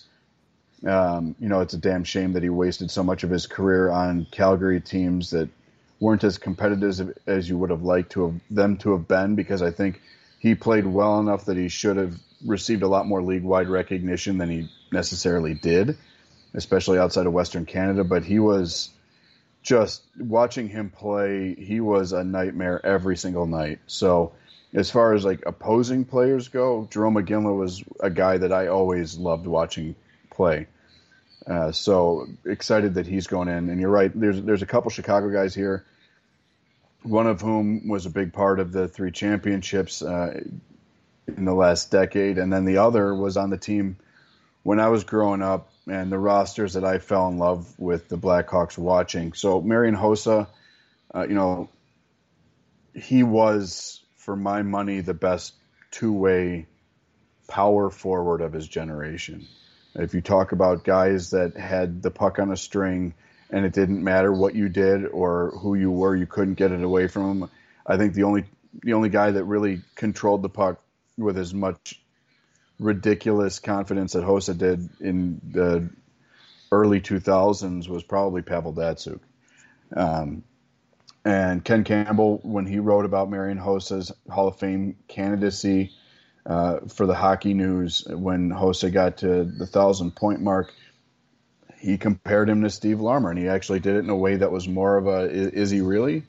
Uh, I would again submit that that's just further cementing that Larmer should have been in 30 years ago. But that's neither here nor there. Marian Hossa was a beast. Uh, he was he when he needed to be, he could take over a game offensively. He knew when he didn't need to be. Uh, the Blackhawks were able to win those three Stanley Cups in large part because Hossa was so good defensively. And after the 2010 Cup, you really saw Joel Quenneville move Patrick Kane away from Jonathan Toews and, and put Hossa on that line. And I would submit that Hossa and Toews, and it didn't matter who, was probably the hardest offensively threatening line in the National Hockey League to play against because those two. If Marian Hossa played center, he probably it, you, would have him up there with Bergeron, mm-hmm. with just Selke after Selke. But unfortunately, wingers don't get enough love when it comes to Selke voting, but he was as good defensively as it gets. Uh, he could take games over offensively. I mean, it was it, watching. There were nights that watching him with the puck was like watching a dad play basketball with first grade kids. you know, like dribbling over their heads. You know, putting it around his back, and the kids are running into his knees. Like he, he looked like a, a, a grown man playing with children at times and it was at the National Hockey League level. So Marian Hossa, thrilled for him. Uh, you know, it's a shame that his career was cut short by physical stuff, but he certainly did enough to earn, you know, having a plaque up there in Toronto. If you haven't been to the Hall of Fame, go. It's gorgeous. It's one of the most unique settings that you can imagine. It's you know a 150 year old bank building that's sunk into this modern office and shopping structure. Uh, but really, it's an incredible place to go, and, and it'll be very deserving to see Hossa up there as soon as he got on the ballot. Doug Wilson took forever to get in, and it's kind of ridiculous to think that uh, one of the premier defensemen of the 1980s took as long as it did for him to get in. Put a little context around it, Dougie Wilson, uh, you know, still to this day uh, is the all-time leader in points for the Chicago Blackhawks from the blue line. He had 779 uh, just as a member of the Chicago Blackhawks. Second in franchise history is Duncan Keith at 625. Uh, he had 80 power play goals for the Blackhawks and 22 game winners. All of those are first among defensemen in the history of the Blackhawks. Uh, and only three defensemen played in more than his 938 games. Uh, Keith and Seabrook obviously are one and two, and then uh, his partner on the blue line, Bob Murray, uh, finished his Chicago tenure with a thousand eight, but he won the Norris Trophy in '82. Uh, one of the best offensive seasons by a defenseman ever. He had 39 goals that year. Think about that—a defenseman with 39 goals. Yeah. Which I think still is is I think that was fourth. that was a tough conference back then, man. Fourth, I think that's still fourth most in a season by a defenseman in the history of the National Hockey League. I mean, he was just as good as it gets and he carried the load. He was what in the '80s what Duncan Keith was uh, in the early 2000s, and so the fact that it took him as long to get in is criminal. Um, for those of us that enjoyed those Blackhawks teams of the '80s, that seemed like they were overwhelmed uh, from a perception uh, level by the Oilers of that era. And then obviously they had some incredible playoff showdowns with the Dino led Minnesota North Stars. Um, just as good as it gets, and hopefully more of the Blackhawks, including Steve Larmer, will get their due, um, just because they didn't win a cup back then. Yeah, and uh, you know sometimes you got to win for people to fully appreciate what your career was worth, and I think that that's the case with Marian Hossa. I think once he got to Chicago and got over the hump, you know, obviously there there was a lot of there were a lot of people that thought he was a mercenary when he signed with the Blackhawks. He got traded to Pittsburgh. They got to the Cup final. They lost to Detroit, so he signs a one-year deal with Detroit. They lose to Pittsburgh, and then he comes to Chicago, gets to his third straight Stanley Cup final, and that time he got over the hump. And he was the first person that Jonathan Toews handed that cup to in 2010 uh, when he received it from Gary Bettman. So, uh, two long-standing Chicago Blackhawks uh, getting in. Uh, it'll be really special to see them both go in and I'm thrilled for for Doug Wilson because he was again he's a guy that I think when you look at the numbers you're like holy crap he was he was incredible and the fact that he wasn't in the Hall of Fame it was one of those things where people were like really he's not in yet but now they've they've rectified that so good on you Dougie Wilson current GM of the San Jose Sharks and good on you Marian Hossa who was one of the best to ever do it yeah no it's it's um you know, I've, I've always been a Hawks fan, uh, deep down. I've always, uh, you know, loved the Indian head there too, and the colors and the great teams that played over the years. Um, you know, it's funny listen to you talk about uh, Wilson here, and then um, you know those four years that uh, Keenan had the squad. You know, before coming here to New York, and uh, getting close there and with Belfour, and and um, you know, you think back about how the, the Western Conference itself back then was kind of transitioning. Obviously, the big move with Gretzky going to L.A. and then uh, you know Mess kind of running the show there in Edmonton and, and the success that they had, and um, you know obviously Pittsburgh with Mario winning those couple cups there in, a, in those couple of years and stuff. But yeah, triggered by that, triggered by that, you know, and the luscious locks of Jagr.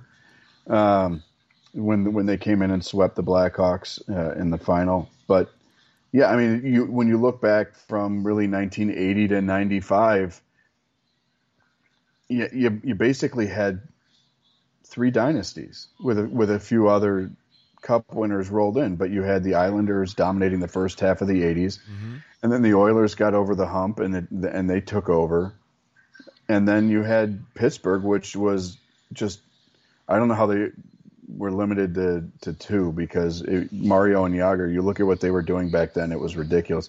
And that Hawks team that they beat in the Cup final, I mean, that performance by Dirk Graham to go out and grab a hat trick when everybody else was ready for the golf course was amazing. but you had a young Jeremy Roenick out there. You had Chris Chelios in his prime. You had Belfour playing just next level, uh, ungodly goaltending, mm-hmm. just loaded from top to bottom. And but you know, Keenan got him as far as he could, and they ran into you know a steamroller and and couldn't get over the top. And then unfortunately, after that was when you started to see some of the the chipping away that led to just you know a Zsa Zsa Gabor level list of divorces. Whether you know Larmer left and went to the Rangers with Keenan and got a cup for the blue shirts, and then Roenick leaves. Not the first time that they tried to trade him, which. Uh, if you believe the urban legends, which have been widely reported, the first deal that would have involved Jeremy Roenick leaving Chicago actually would have been for straight up for uh, Big Walt Keith Tkachuk. But somebody got to the owner of the Winnipeg Jets and said he doesn't want to play in Canada. You'll never keep him. So they pulled out at the last minute and then moved to Arizona. And you know Jeremy Roenick's never been one to shy away from a suntan and a golf course, so that worked out perfectly. and they ended up not getting Big Walt for him at that point. So, um, so yeah, I mean that was you know that was a, a, an incredible Blackhawks team that didn't get it done, and then they started to slowly break apart. Uh, you know, ending with Chelios's infamous trade to Detroit in '98. So, yeah, wow. Um, but yeah, I mean, it, there were there were a lot of really good Blackhawks teams over the years that never got over the top, and uh, Dougie Wilson played on some of them. Dougie Wilson was, like I said, he was one of the premier defensemen of the '80s that didn't get his due because you had other guys like Mr. Bourque in Boston who were stealing a lot of the headlines. And when you've got teams and superstars at your position, sometimes it can be hard to get the full recognition. I look at it now and it's like nobody, everybody takes Nicklas Backstrom in Washington for granted because of Ovi. Mm-hmm. And I, I, think Leon Draisaitl, to an extent, gets taken for granted because all anybody wants to talk about is Connor McDavid and you look around and you see some of these really special players that their generation was overwhelmed by certain people in certain places. And I think Iginla is one of those guys that could have been taken for granted because, you know, some of the better years of his career were going up against the Blackhawks dynasty and some really good Detroit teams and some really good Pittsburgh teams. And he was never going to, and really good LA Kings teams too and just wasn't able to get over the top in the Western Conference and get there. But Iginla was special. I'm glad that he's getting in early on, and I'm glad that Wilson's finally getting in because I think history remembers the winners. And sometimes there are guys who had a really damn good career on, on teams that didn't get there uh, that need to be recognized. And well, Dougie Wilson is a prime example of that. And hopefully, one last time, hopefully Dougie Wilson get getting in uh, cracks that door back open for Steve Larmer to get more consideration because, as I've as we've talked about and as I've written, there are uh, there are only three defensemen who are eligible for the Hall of Fame, or not defensemen, three right wingers who averaged a point per game for more than a thousand games who are not in the Hockey Hall of Fame, and one of them is Steve Larmer. So, if you're if you have a vote, put 28 in there, so maybe the Hawks will retire his number finally. 30 years too late. Please, already. So I can shut up about it. Yeah, for God's sakes. All right, well, you know, uh, and speaking of uh, Wilson there and one of his uh, former teammates too, and, and unfortunately some um, off the ice news here, uh, just kind of bring up Bob Murray here in, in Anaheim and, and having to uh, depart that franchise too. Uh, why don't you talk about that here a, bit, a little bit? I mean, obviously, you know, um, Bob, and and unfortunately, like I said, the news, uh, him having to uh, step down, and he's got to straighten his life out here a little bit. Yeah, you know, easy transition, but a terrible one. Uh, Doug Wilson's longtime partner in Chicago, as I said, one of the three defensemen who play, appeared in a thousand games as a member of the Blackhawks, Bob Murray, who ironically became one of Doug Wilson's rivals as a GM in the state of California. Um, was uh, placed on leave and then ultimately resigned because of some complaints about workplace misconduct in, in uh, Anaheim. I'm wondering at what point they become the Los Angeles Ducks of Anaheim to be like the Angels, but uh, please. give him give him like a twelve letter name when you're trying to throw initials in there. Uh, no, I mean, I, I I guess one of the things to go through my mind when I saw that news was that this is absolutely a byproduct of what happened in Chicago.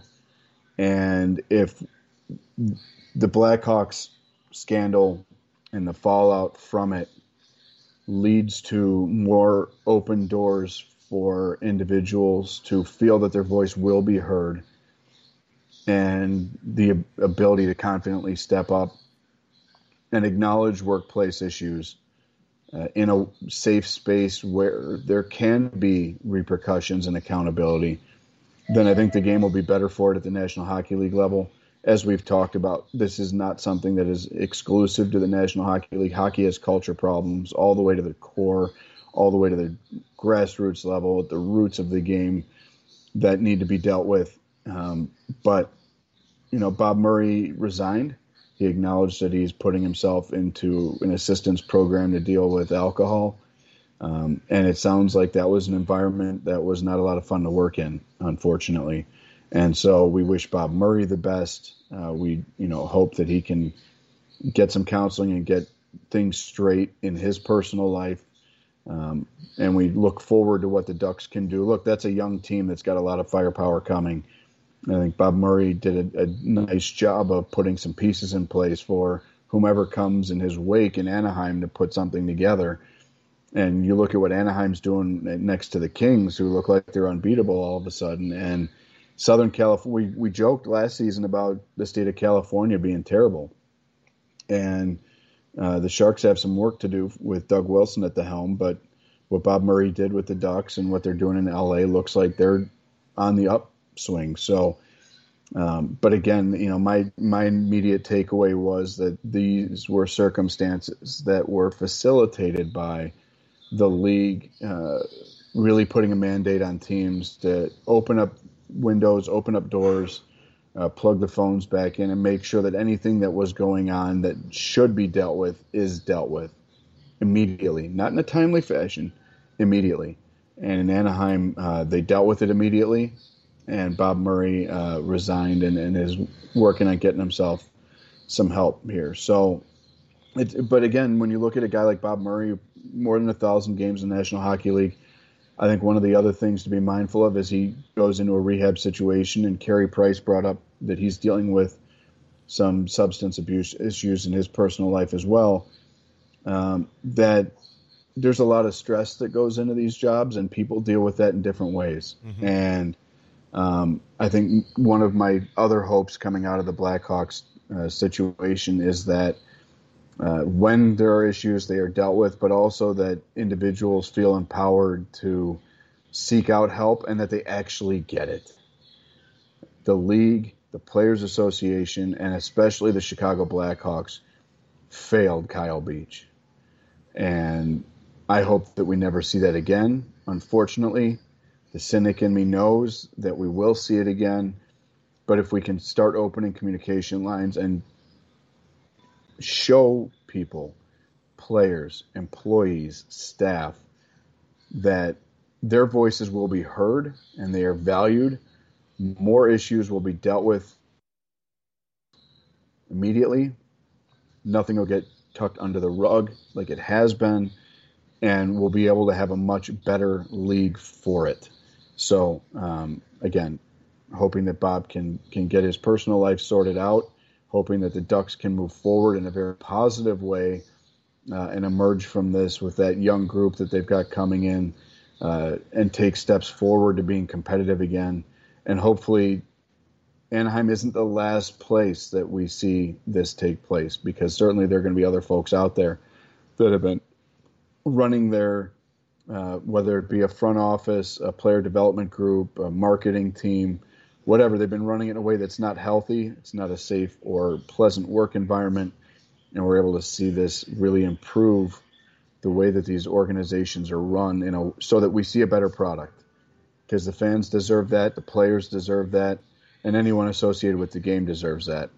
Um, and again, this this goes all the way to the roots of the game we got more issues in Sports Illustrated and hockey that we need to deal with, but uh, hopefully again, Anaheim's not the last, uh, but certainly they're the first that have seen some level of blowback uh, and needed to make immediate change after the Chicago Blackhawks scandal took place and was brought to the public light.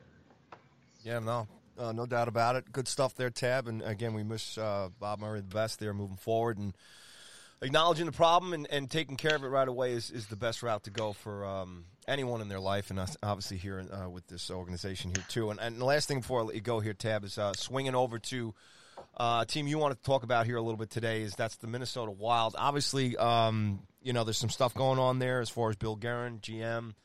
Um, a little controversy going on as far as he's got a, a domestic violence case going on, something going on. I'm not I think you know more than me as far as uh, where that's at. But Dean Evason and the team on the ice, um, maybe you know uh, Carolina and Florida, obviously getting a lot of uh, the talk lately, being undefeated here for you know for you know up until this past week, obviously until they just recently lost here, but getting a lot of the headlines in terms of how good they were playing. But uh, nine and three, man, twenty goals in the last uh, four games. Um, Cam Talbot and, and the you know I guess the Wild have the better capo right now. Capo Kaapo in there in goal. Um, you know Ta- Talbot seven and two, playing really well here. Exciting, fun team on the ice, and uh, up to uh, you know leading the division there as far as the Central's concerned. Just uh, hop, skip, and jump uh, ahead of the Blues. But uh, yeah, I know you want to talk about the Wild, so take it away, man. Yeah, look, I mean, I think a lot of people when we started this season and looked at the division, Colorado was just assumed to be the team that everyone would chase. They've dealt with a lot of injuries. Now it looks like MacKinnon's going to miss a few weeks. They've struggled to put it together. Um, I think they're missing Philipp Grubauer more than they want to admit. Uh, and then you look at St. Louis being a really good team. Winnipeg put together pretty well. And then it was kind of a hodgepodge. What do we make of Minnesota? What do we think about Nashville? What are we doing in Dallas? Uh, a lot of people thought, you know, the Blackhawks with what they did were a team that kind of in that three to five range had, had a fighter's chance. And, you know, again, they, they probably still do, but they've dug themselves a bit of a hole here. But when you look at what Minnesota's doing, they're four and one at home. They're five two and oh on the road. They have uh, they are tied with Edmonton, though Edmonton has a game in hand for the Western Conference lead with eight regulation wins already. Um, they've handled their business. Uh, and they've got the third longest winning streak in the Western Conference behind Anaheim and LA. As I just mentioned, Southern California is really getting their act together and, and looking like they're playing pretty well right now. But Minnesota, I think a lot of people scratched their head before this season. And again, uh, you know, I, I had a chat with Jared Spurgeon for an upcoming article in the Fourth Period magazine last week about what's going on up there. And as the captain, one of the things that I asked him about was what was what was the deal with the the roster and how did you guys I mean you all came in with still having COVID restrictions and the two guys that wore the A last year, Ryan Suter and Zach Parise, are gone. And it wasn't that they were traded and brought assets back or that their contracts expired. They were punted to the curb. Mm-hmm. I mean, they, you know, if if you go back and read it, Parise found out that he was getting bought out and called Suter, and Suter's like, "Oh man, that sucks. I feel bad for you. Sorry." And then Suter got the call, and he was pissed. Um, those are those are guys that have been leaders wherever they've been. Suter was a leader in Nashville before uh, he signed that lifetime contract effectively in Minnesota. Parise, leader who took the Devils to a Stanley Cup final uh, these are guys that were still functional players that they just said thanks but no thanks. We're we're going young, mm-hmm. and I think a lot of people looked at that and that was a bold statement. And how are you going to respond from that? And then they give the bag to. I feel like man, after one season, you're going to throw that kind of bread at a kid. It's a it's a strong move. Uh, but you're right. Like, look, after after getting it handed to him in Denver five goals a night. Yep. For their last four, and and you know they're in Vegas uh, tonight against a, a, Golden Knights team that's pretty banged up. Yep.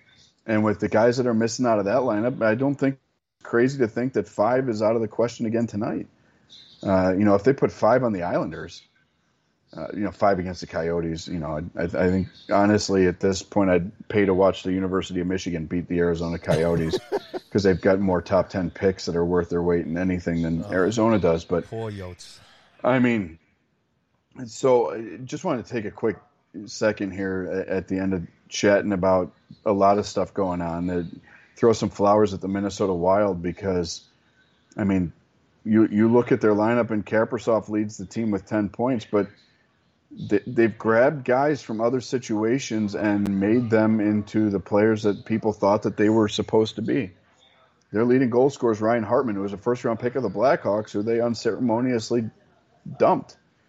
Uh, you know, Marcus Foligno's having a really nice year. Matt Zuccarello having a really nice season. Um, Joel Eriksson Ek, I think one of the guys that a lot of people sleep on. He is a stud. Uh, Kevin Fiala is off to a really nice start. So, and then you look at like Goligoski having a really nice year, Kulikov having a really nice year, Jon Merrill, another castaway, uh, University of Michigan uh, alum, who, who's off to a nice start. So, you know, they've they've kind of you know masking taped some things together from the outside, and people are like, how the hell is this thing going to work? And they've got really strong leadership with Spurgeon wearing the C, and everybody's kind of falling in line. Matt Dumba's having a, a really good year as well, and that lineup is spreading it out really well. I mean, you look down the roster, and it's like two thirds of the teams got at least five points already.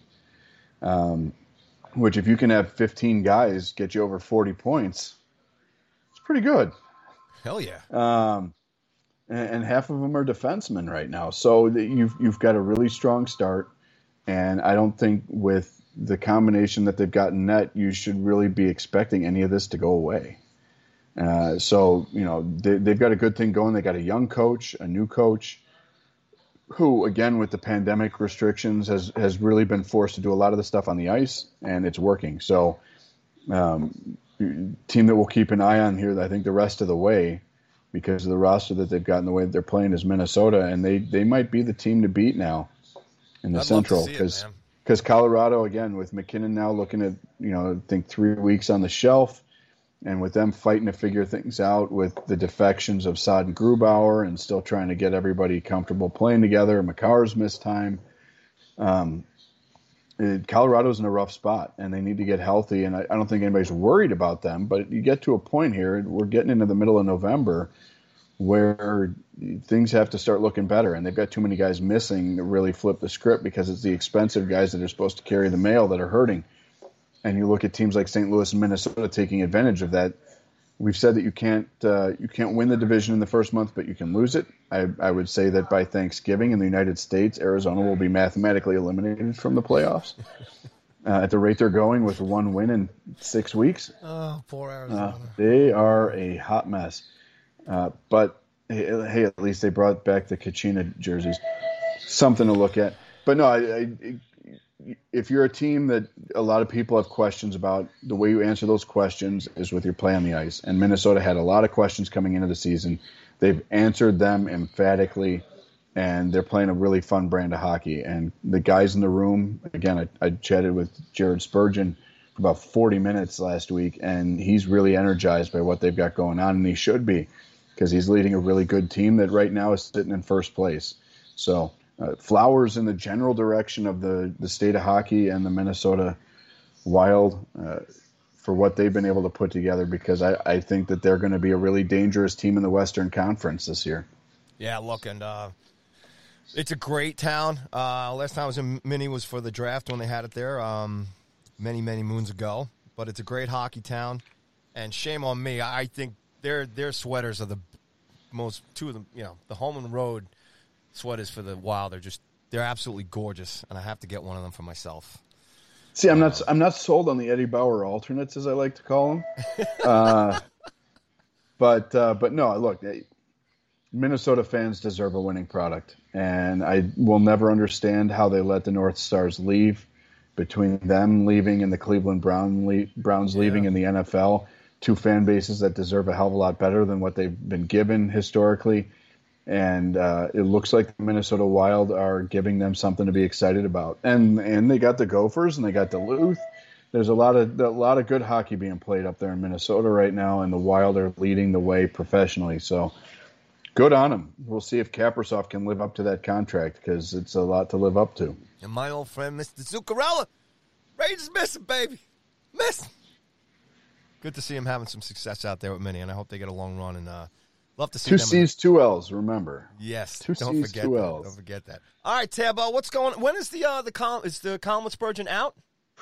No, it's uh, it's actually going to be in the upcoming article uh, in the physical magazine, Awesome. the next issue, which should hit stands around North America here, I believe, in December. So, And any book signings this week? uh, had had one last night. Next week, I've got four. Woo! So, uh, you know, gotta gotta put some bread on the table and pay for whatever stupid habits my kids want to have in 2022. so, if you have a chance, uh, go on the Amazon, go to readypress.com, buy the book, say hi, uh, and if you want a signed copy, hit me up on the Twitters. Be happy to find a way to get you an autographed copy. It's a beautiful book, man. Good stuff. As always, from you, Mr. Tab Bamford. Thanks so much, Tab, as always, for hanging with me here on THS. Have a super weekend. Stay warm. And uh, I'll catch you on the flip side, pal. It's bonfire weather in Chicago. Can't wait. Light them up! and THS rolls out!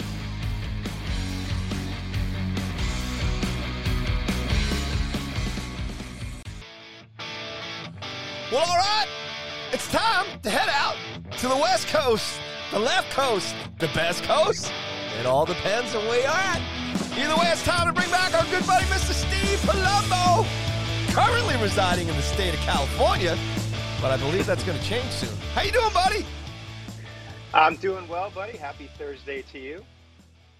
Yes, Yes, a very my, uh, special Thursday. Happy Veterans Yes. Day to everybody who Uh-huh. serves and has served. Absolutely. Absolutely. Thank you to all the vets that have served, and happy Veterans Day to all those out there still serving and who have served. allowing us to do this quirky hockey stuff we do every week. Absolutely. Free and easy. So, buddy, man, there's um Yeah. there's lots to get into today with you, pal, as far as uh you know, the Western Okay. Conference and uh your New Jersey Devils, man, putting up a seventh spot against the Panthers? Come on. I mean, even a blind squirrel finds a nut every now and again. But yeah, that was that was fun to see. Uh, uh, yeah, an outburst like that, and the guys who contributed, it was it was good again, especially against a team of that quality. Just good stuff. But like I told you, it was all because the Rangers softened them up. Soften them up, man. Jeez, they gave up 42 shots on goal. Shesty's going to be done here in a couple of weeks. You'll see a white flag going up behind the net. Uh, that's there. a whole different story. My lord. So, No um, I mean, the other night, you know, just looking at the uh, the, the scoring sheet here in terms of uh, the guys putting the puck in the net, you know, uh, Johnsson and, and how do you say his name? Hishar, Hishar. What's what? How do you say that, Steve? Hischier. Hisher. Thank you Hischier. very much. Nico Hischier. Yeah. Nico Hisher. Uh, John's got a pair. Our pal Subban popped one in, man. A rare goal from the big guy. Um, and, uh, you know, then it was spread out. Smith and Vesey and Zacha there, too. Do you say Zaka or they say Zaka? Well, how, how do we pronounce his name, Steve?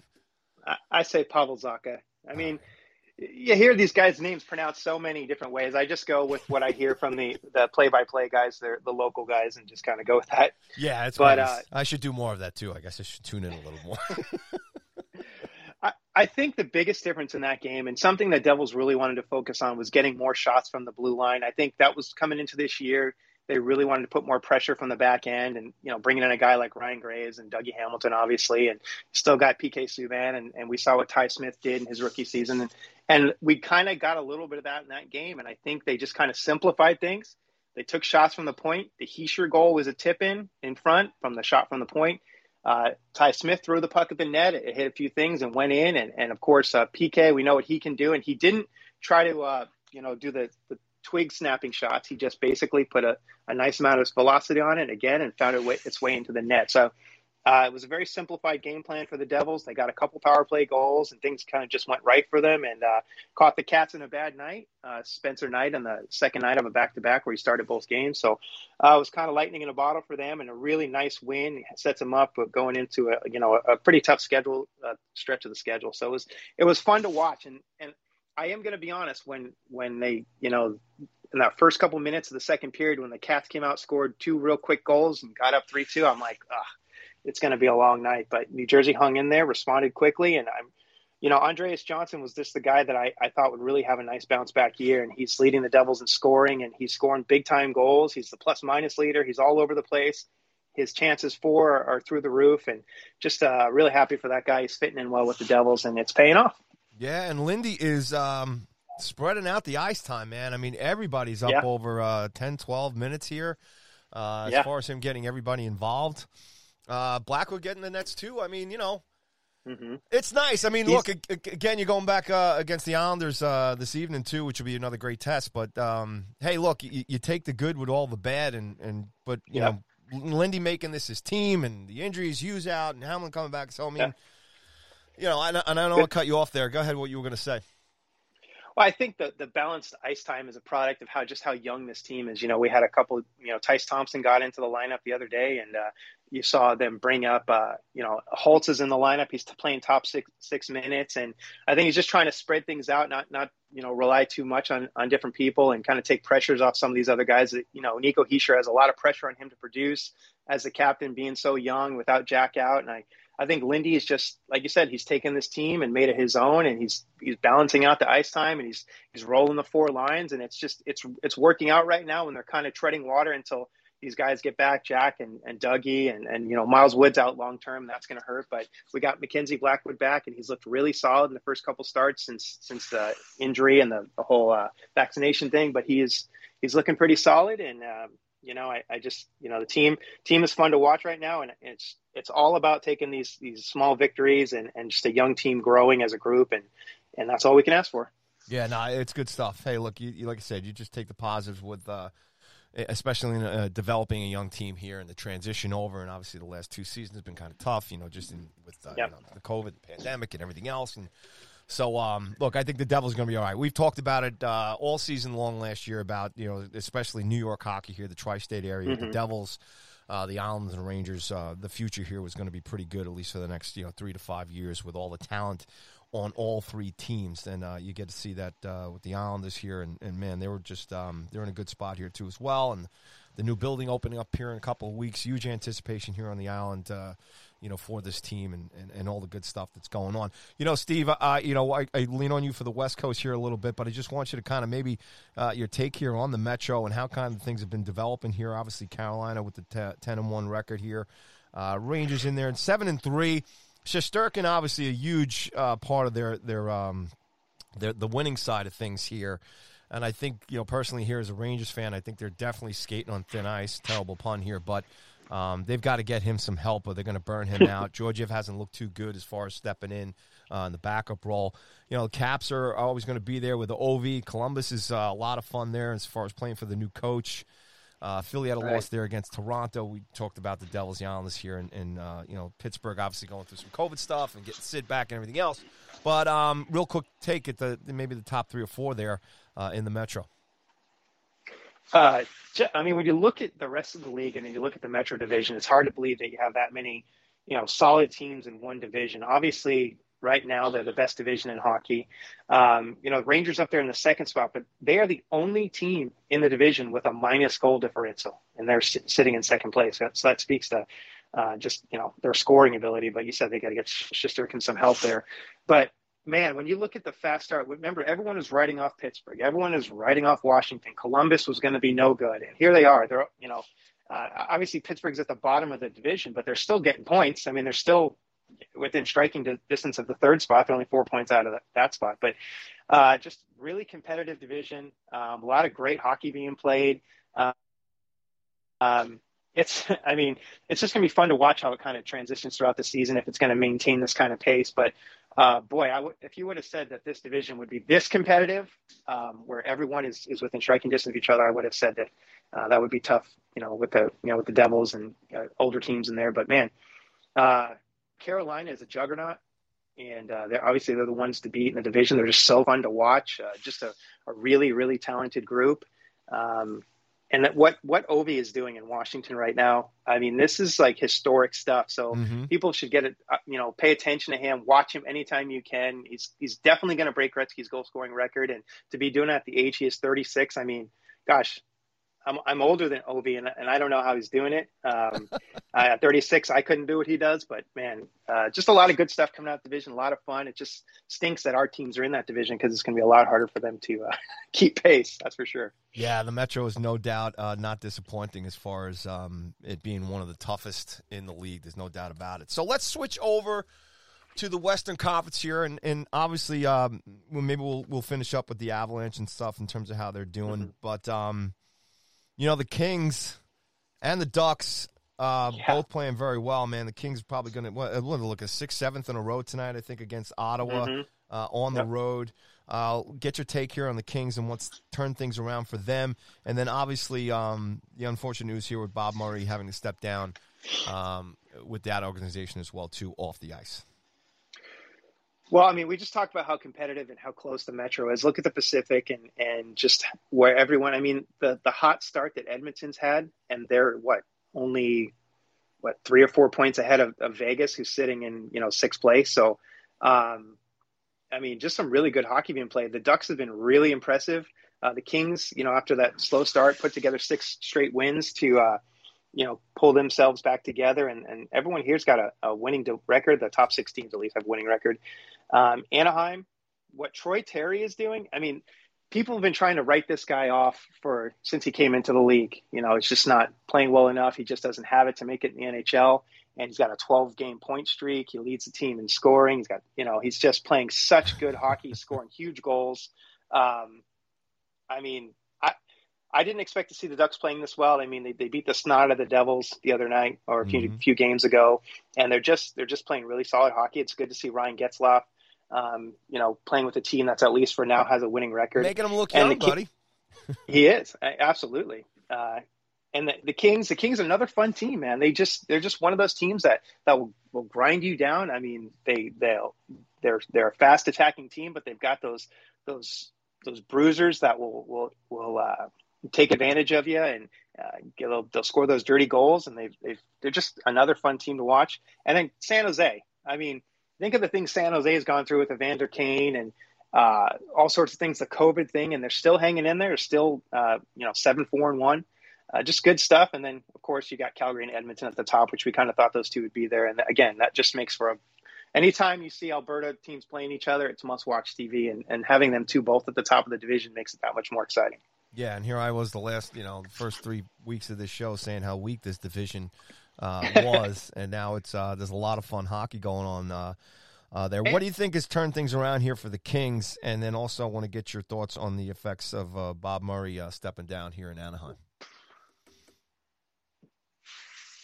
Um, I think the Kings, we, we thought they were going to be good coming into the season, at least improved.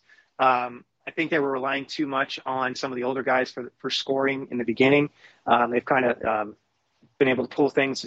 They've you know, uh, Danault's kind of fitting in, and, and they're kind of spreading out the scoring a little bit um, getting contributions from all sorts of different guys. Brendan Lemieux, um, that guy is feisty. Um, he's just an agitator out there, draws penalties. Um, just a, you know, up and down the lineup. I mean, Alex is, he, is he getting a lot of ice time there? Steve, sorry to cut you off, but you know, obviously familiar with him here playing with the Rangers. Mm-hmm. Um, he didn't really get much ice time here for, for Quinn when he was, uh, you know, on the on the Ranger squad here. But how, what he, how's what's what kind of looks is he getting there?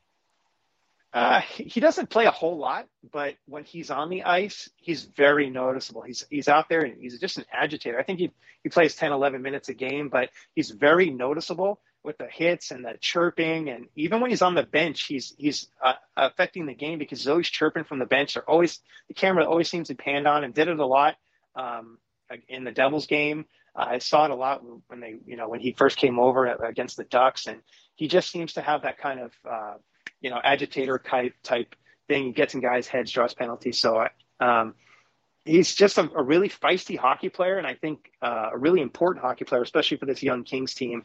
Um, and um, doesn't matter the ice time; it just seems like he's always making an impact on it, uh, one way or the other. But uh, LA is really fun, really fast, really good transition team, and and uh, now they're, really, they're starting to get the puck in the net and, and, keep the puck out of their own net, and that's why you're seeing them string some wins together. Just a fun team to watch. And what's going on in the Nets here for the Kings? well, it's Cal Petersen one night, and and uh, Cal Petersen gets the majority of uh, the ice time. and uh, but you still have uh, the old uh, the old dog backing him up, and he's getting you know That's uh, quick. He's got he's the old dog now. how many years? How many years is he with the Kings, and and where's his contract at? yeah. I don't know his contract status, and and actually it's, it's been a 50-50 split. I had no idea. I had to look that up just to make sure. Just but uh, but you know Cal Petersen is is obviously the future, um, and he's played really well. Big kid, but uh, looks like Jonathan Quick's having a pretty good season. I, I don't know his contract. A fifteenth season with the Kings. Keep that in mind. Fifteenth season. He's thirty five years old. I still think of him as like twenty something. Exactly. Uh, yeah. He's got to, yeah, he's got to be coming into the the later um, of his contract. I know he's uh, he's you know there there was talk of buying him out the last year or two, and so um, yeah, that's that's interesting. Looks like um, yeah, 2005 he was drafted. Wow. What were you doing in 2005, Steve? I can't remember what Uh, I was doing. I can't remember what I was doing in 2015, so I don't know how I would figure that out. But man, yeah, just look. I think every time I look at Jonathan Quick's stats and I look at his age, I'm shocked at how old he is. Um, wow.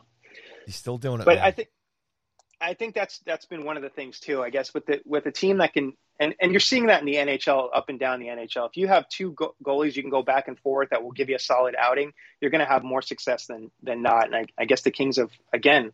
I hate to use this twice in this little segment, but catching lightning in a bottle um, with these two guys playing this well right now. No, it's all good stuff. And and again, switching back over to Anaheim here, uh, Ducks uh, GM there, Bob Murray uh, resigning uh, with the off ice issues. Um, you know, he's been uh, GM of the Ducks since 2008. So, um, I mean, obviously, you're uh, ticket uh, holder. You've uh, very involved with the Ducks Yep. over these over his tenure and stuff. So, just a, a quick uh, take on, on on what's going on there and, and how the Ducks will do uh, without him at the helm. this is this is a tough one because there, you know, we always knew that Murray was a fiery guy, um, kind of a no nonsense guy, old school hockey guy. Uh, some of the stories and stuff that are coming out are kind of ugly, and then you hear that he's he's checking him himself to you know checking himself to get some help, and um, good for him. I'm glad he's he's able to do that, and hopefully he gets the help he needs. But in a way, this is a blessing in disguise for the for the Ducks because the Ducks, even though they're having some success now, they've been a rather stagnant organization over the last several years with Doug uh, with uh, Murray at the helm. They haven't made a whole lot of moves. They've been pretty much trying to rely on players they drafted to to develop, and some of the deals that he has made have been a little questionable at best.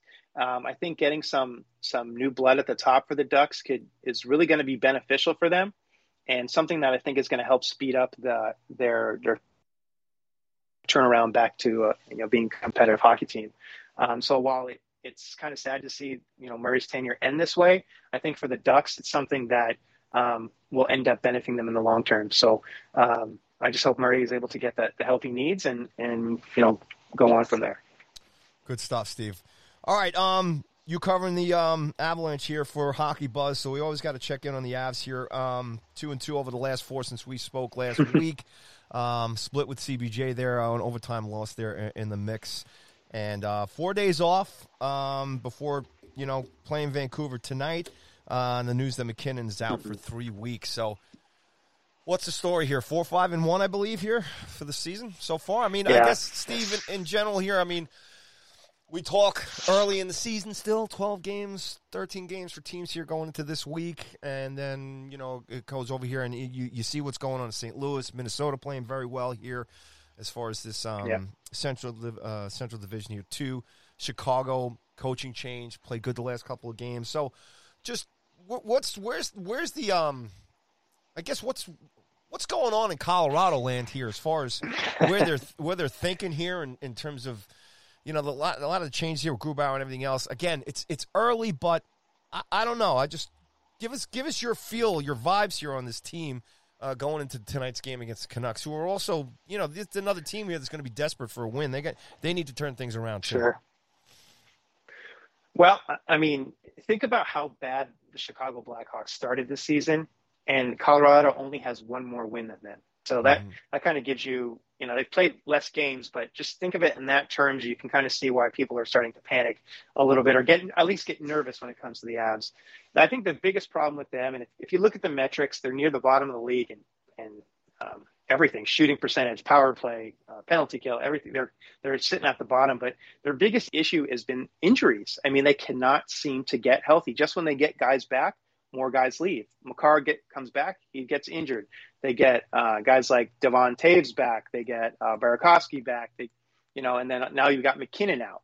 Um, so they just can't seem to get any consistency or get their full lineup on the ice at, uh, at one time. So you're seeing um, you're, you're kind of seeing that play play into it, and also they're uncharacteristically they're going through these long stretches of like mental lapses. That collapse the other day against Columbus, you know, I called it their worst loss of the season because with seven minutes to go in the game, they're up two to one. They desperately want to get these two points.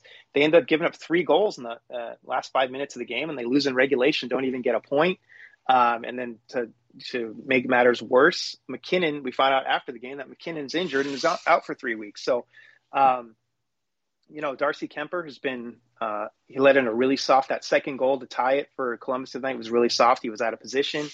Um, and that, that really hurt them. You see, you saw Colorado kind of, uh, not that they're not mentally tough, but right now they're mentally fragile. And I think they're, um, when, when something like that happens, a goal goes in, the, the wheels just kind of fall off. So, um, you know, obviously there's no panic in Colorado as far as the team goes, but you know, the comments that they made after that last game, were were a little um, you know eyebrow raising. You know the the way the way the players were talking about that game, and it'll be mm-hmm. interesting to see how they respond. Um, they're in a very light part of their schedule. We talked about how few games they're playing, so it's important that they, you know, when they are on the ice, that they get some points. They're going to be tonight's lineup is going to be as healthy as they've been, minus MacKinnon, because they're getting um, uh, Girard and, and Makar and Burakovsky and Toews and all these guys are, are going to be back in the lineup. Uh, Alex Newhook's going to be uh, got called up from Colorado, so it'll be interesting to see how they respond tonight and uh, you know try to grab two points. But again, like you said, they're playing a desperate Vancouver team, and and if you know, I feel like if if one or two things doesn't go Colorado's way, um, we could see an, uh, another another uh, disappointing end. Yeah, the, the, so. the, schedule here over the you know so you look at the three weeks here with with MacKinnon being out. They got only two games this uh, this week. Vancouver home tonight and then San Jose home. Then they're going to have three days off, and then Vancouver again on the road in Seattle, uh, heading out to the West Coast, and then it starts picking up for them. They got four games um, in the in the. I guess that'll be the third week when MacKinnon may or may not be coming back, and then they head out here to um, the East Coast They'll be coming into the New York area there the first two weeks of December. Toronto, Montreal, Ottawa, and then Philly, New York, and, and uh, the Rangers in Detroit. Uh, and hopefully they can stay healthy, and then hopefully MacKinnon can jump them. And I guess you know it's going to be um, you know it's one, two, three, four, five, six, seven, eight games before they get into you know the northern uh, northeast Canadian area and, and down here in uh, you know on the East Coast here in New York. Um, where those those games and those points could be huge because just talking about you know the Metro teams yeah. here and, and the Atlantic, you know Toronto's not going to be uh, easy. They might have a good shot there with Montreal and Ottawa, um, but man, they, this is a time for them to kind of hopefully shine here a little bit, put some puck uh, points in their pockets before MacKinnon comes back. Yeah, absolutely. That's that's the key right now is trying to to bank some of these points and uh, try to get at least start feeling good about themselves and start um, you know fixing some of the areas of their games that are really sagged. Um, you know they started this slow last season. I mean, they were I think they were five five and one at start of last season, and we saw how that went for them. So obviously, there's no there's no panic in them, but it's just the way that they've been losing uh, is a little concerning. So it'll be it'll be um, you know I'll definitely be paying close attention to how they respond over these next few games, especially without MacKinnon. And you know we want to start saying, seeing some of the big guys put the puck in the net. I think their leading scorer is Nazem Kadri. Um, he's tied with MacKinnon and, and Landeskog, but you know when you got Kadri at the top there and you got all those other big names um, on the team, you know it, it's uh, it's a little head scratching. But there have been bright spots. You know, Bowen Byram is a stud. I mean, the guy is is so fun to watch. It's like, I mean, you, we know how good Cale Makar is. Now you got two of them out there, and uh, if you're if you're the opposing team and you got Makar one shift and you got Byram on the, the back end and the other shift, um, they're coming at you at all angles. Those guys are just so fun to watch. They're it's like having another uh, you know forward um, who plays excellent defense uh, out on the ice, and we we know that that this team uh, can score with the best of them. So once they these things start to come together and they get healthy and um, things start to click, and we know that they will, this will be a deadly team or a dangerous team. So uh, just they got to bide their time, and hopefully it starts to kind of um, piece things together for themselves. Yeah, here we go. Right, the two week lead up to uh, Thanksgiving weekend. Everybody hitting the 18 game mark here, and um, you know, and this is when things, um, you know, look, it's fun. You, know, that first month, October, the rust off. Yeah. You know, maybe the Avs can look at it this way. Hey, look, if they stay in the pack here, and if all these injuries and everything else, this is the best time for the, it to happen. Um, again, bang the points here and see what happens. Uh, you know, through the uh, the Thanksgiving uh, weekend, and then again Mhm. before they get uh, out here uh, onto the Northeast, and hopefully they'll be in uh, good stuff there. Steve, before I let you go, Yep. Um, Yep. the uh, delayed here, obviously with the pandemic and COVID here for the uh, current class of the Hockey Hall of Fame inductees. I'm just going to throw the names out here. You pick one or two that you want to talk about here real quick before we say goodbye. Lanny McDonald, Jarome Iginla, Kevin Lowe, Marian Hossa, Doug Wilson, and then uh, uh, obviously Ken Holland there uh, too, as far as um, you know the front office and stuff too. So take it away. Obviously, guys that uh, we all grew up uh, watching and playing over the years, and uh, let me know uh, Yeah. maybe one or two guys that really stand out for you that you want me to uh, maybe say a few words about. I mean, the two that I, I mean, Marian Hossa and Jarome Iginla, just because, like you said, I grew up, you know, watching these guys, and um, I saw a lot of them. I mean, Hossa, he was a big part of that Ottawa team in, in 2003 when the, the Devils played them in the Eastern Conference Final. He was, you know, I know he's had success other places, but I always think of him as a senator, and he just was one of those those guys that was just a, a, a star in the league, and um, just a guy that you you were on every time you saw him on the ice. A big guy, could score, uh, was fast. He's just a, a real thrill to watch. And then I can't really say enough about Jarome Iginla, what he meant to uh, the sport of hockey, and and the, all the things he did in in uh, Calgary, all those 50 goal seasons, uh, him on the power play. He count, you know, he got around towards the end of his career too, but he was just a guy that just had that ability to score. Uh, consummate professional, great leader, um, well deserving, and um, you know, it's. Um, I'm really happy for these guys getting in, and you know, when I was younger, seeing a guy like even Kevin Lowe, um, he he was a guy that uh, always stood out on the ice, and then now we know him for more for his like front office stuff. Uh, at least the generation now does. But um, a really good class. Really happy for these guys. Um, and again, just another sign that I'm getting old because now Hossa and Iginla are going to the Hall of Fame. So It is brutal, man. Uh, know, you young cats out there, you know, seeing these guys go into Hall of Fame. It's just a mark on, uh, you know, I, you know, me, you, and, and Tab and and uh, Joey here, you know, and even Kosta to a certain extent. You know, they, when we were young pups, these are these are the guys who were making the heyday and running around. Now seeing them getting inducted to the Hall of Fame is just Yep. kind of mind blowing, man. It's it's it's a trip.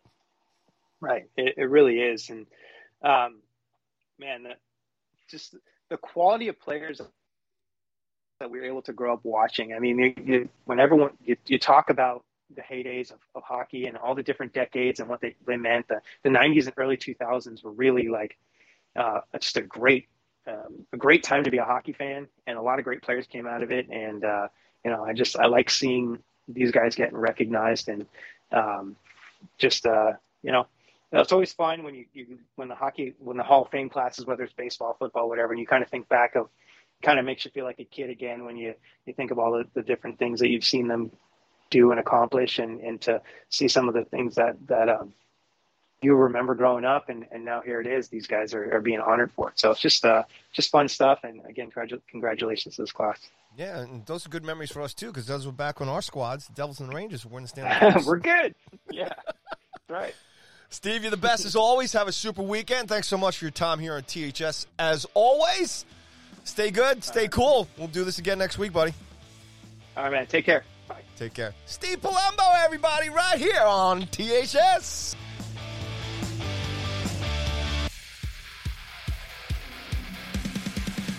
And that's a wrap for this week's THS. Once again, big thanks to Joe, Tab, and Steve. And hang in there, folks. Be back with us sooner than you think. All right. Habs got a big game here tonight, too. Lots of hockey on schedule in the NHL. So, as always, I want to thank Joe, Tab, and Steve, as always, here THS. I want to thank all you guys out there for subscribing, listening. We appreciate your audience. Again, follow us everywhere at That Hockey Show. And uh, you can follow all our personal accounts there, mostly on the Twitter. That's where we hang out. Check us out there, say hi. And as always, um, we want to thank our veterans too. Once again, we can't um, say it enough on this Veterans Day version of that hockey show here. So, to all of you out there, stay safe, stay healthy. Thank a veteran if you see him. Be grateful for the free life that you have here, especially in the States here in North America, and pretty much the whole world when you think about it. All right, everybody, we'll see you next week. Right back here on that hockey show. Stay safe, stay healthy, and keep your head up.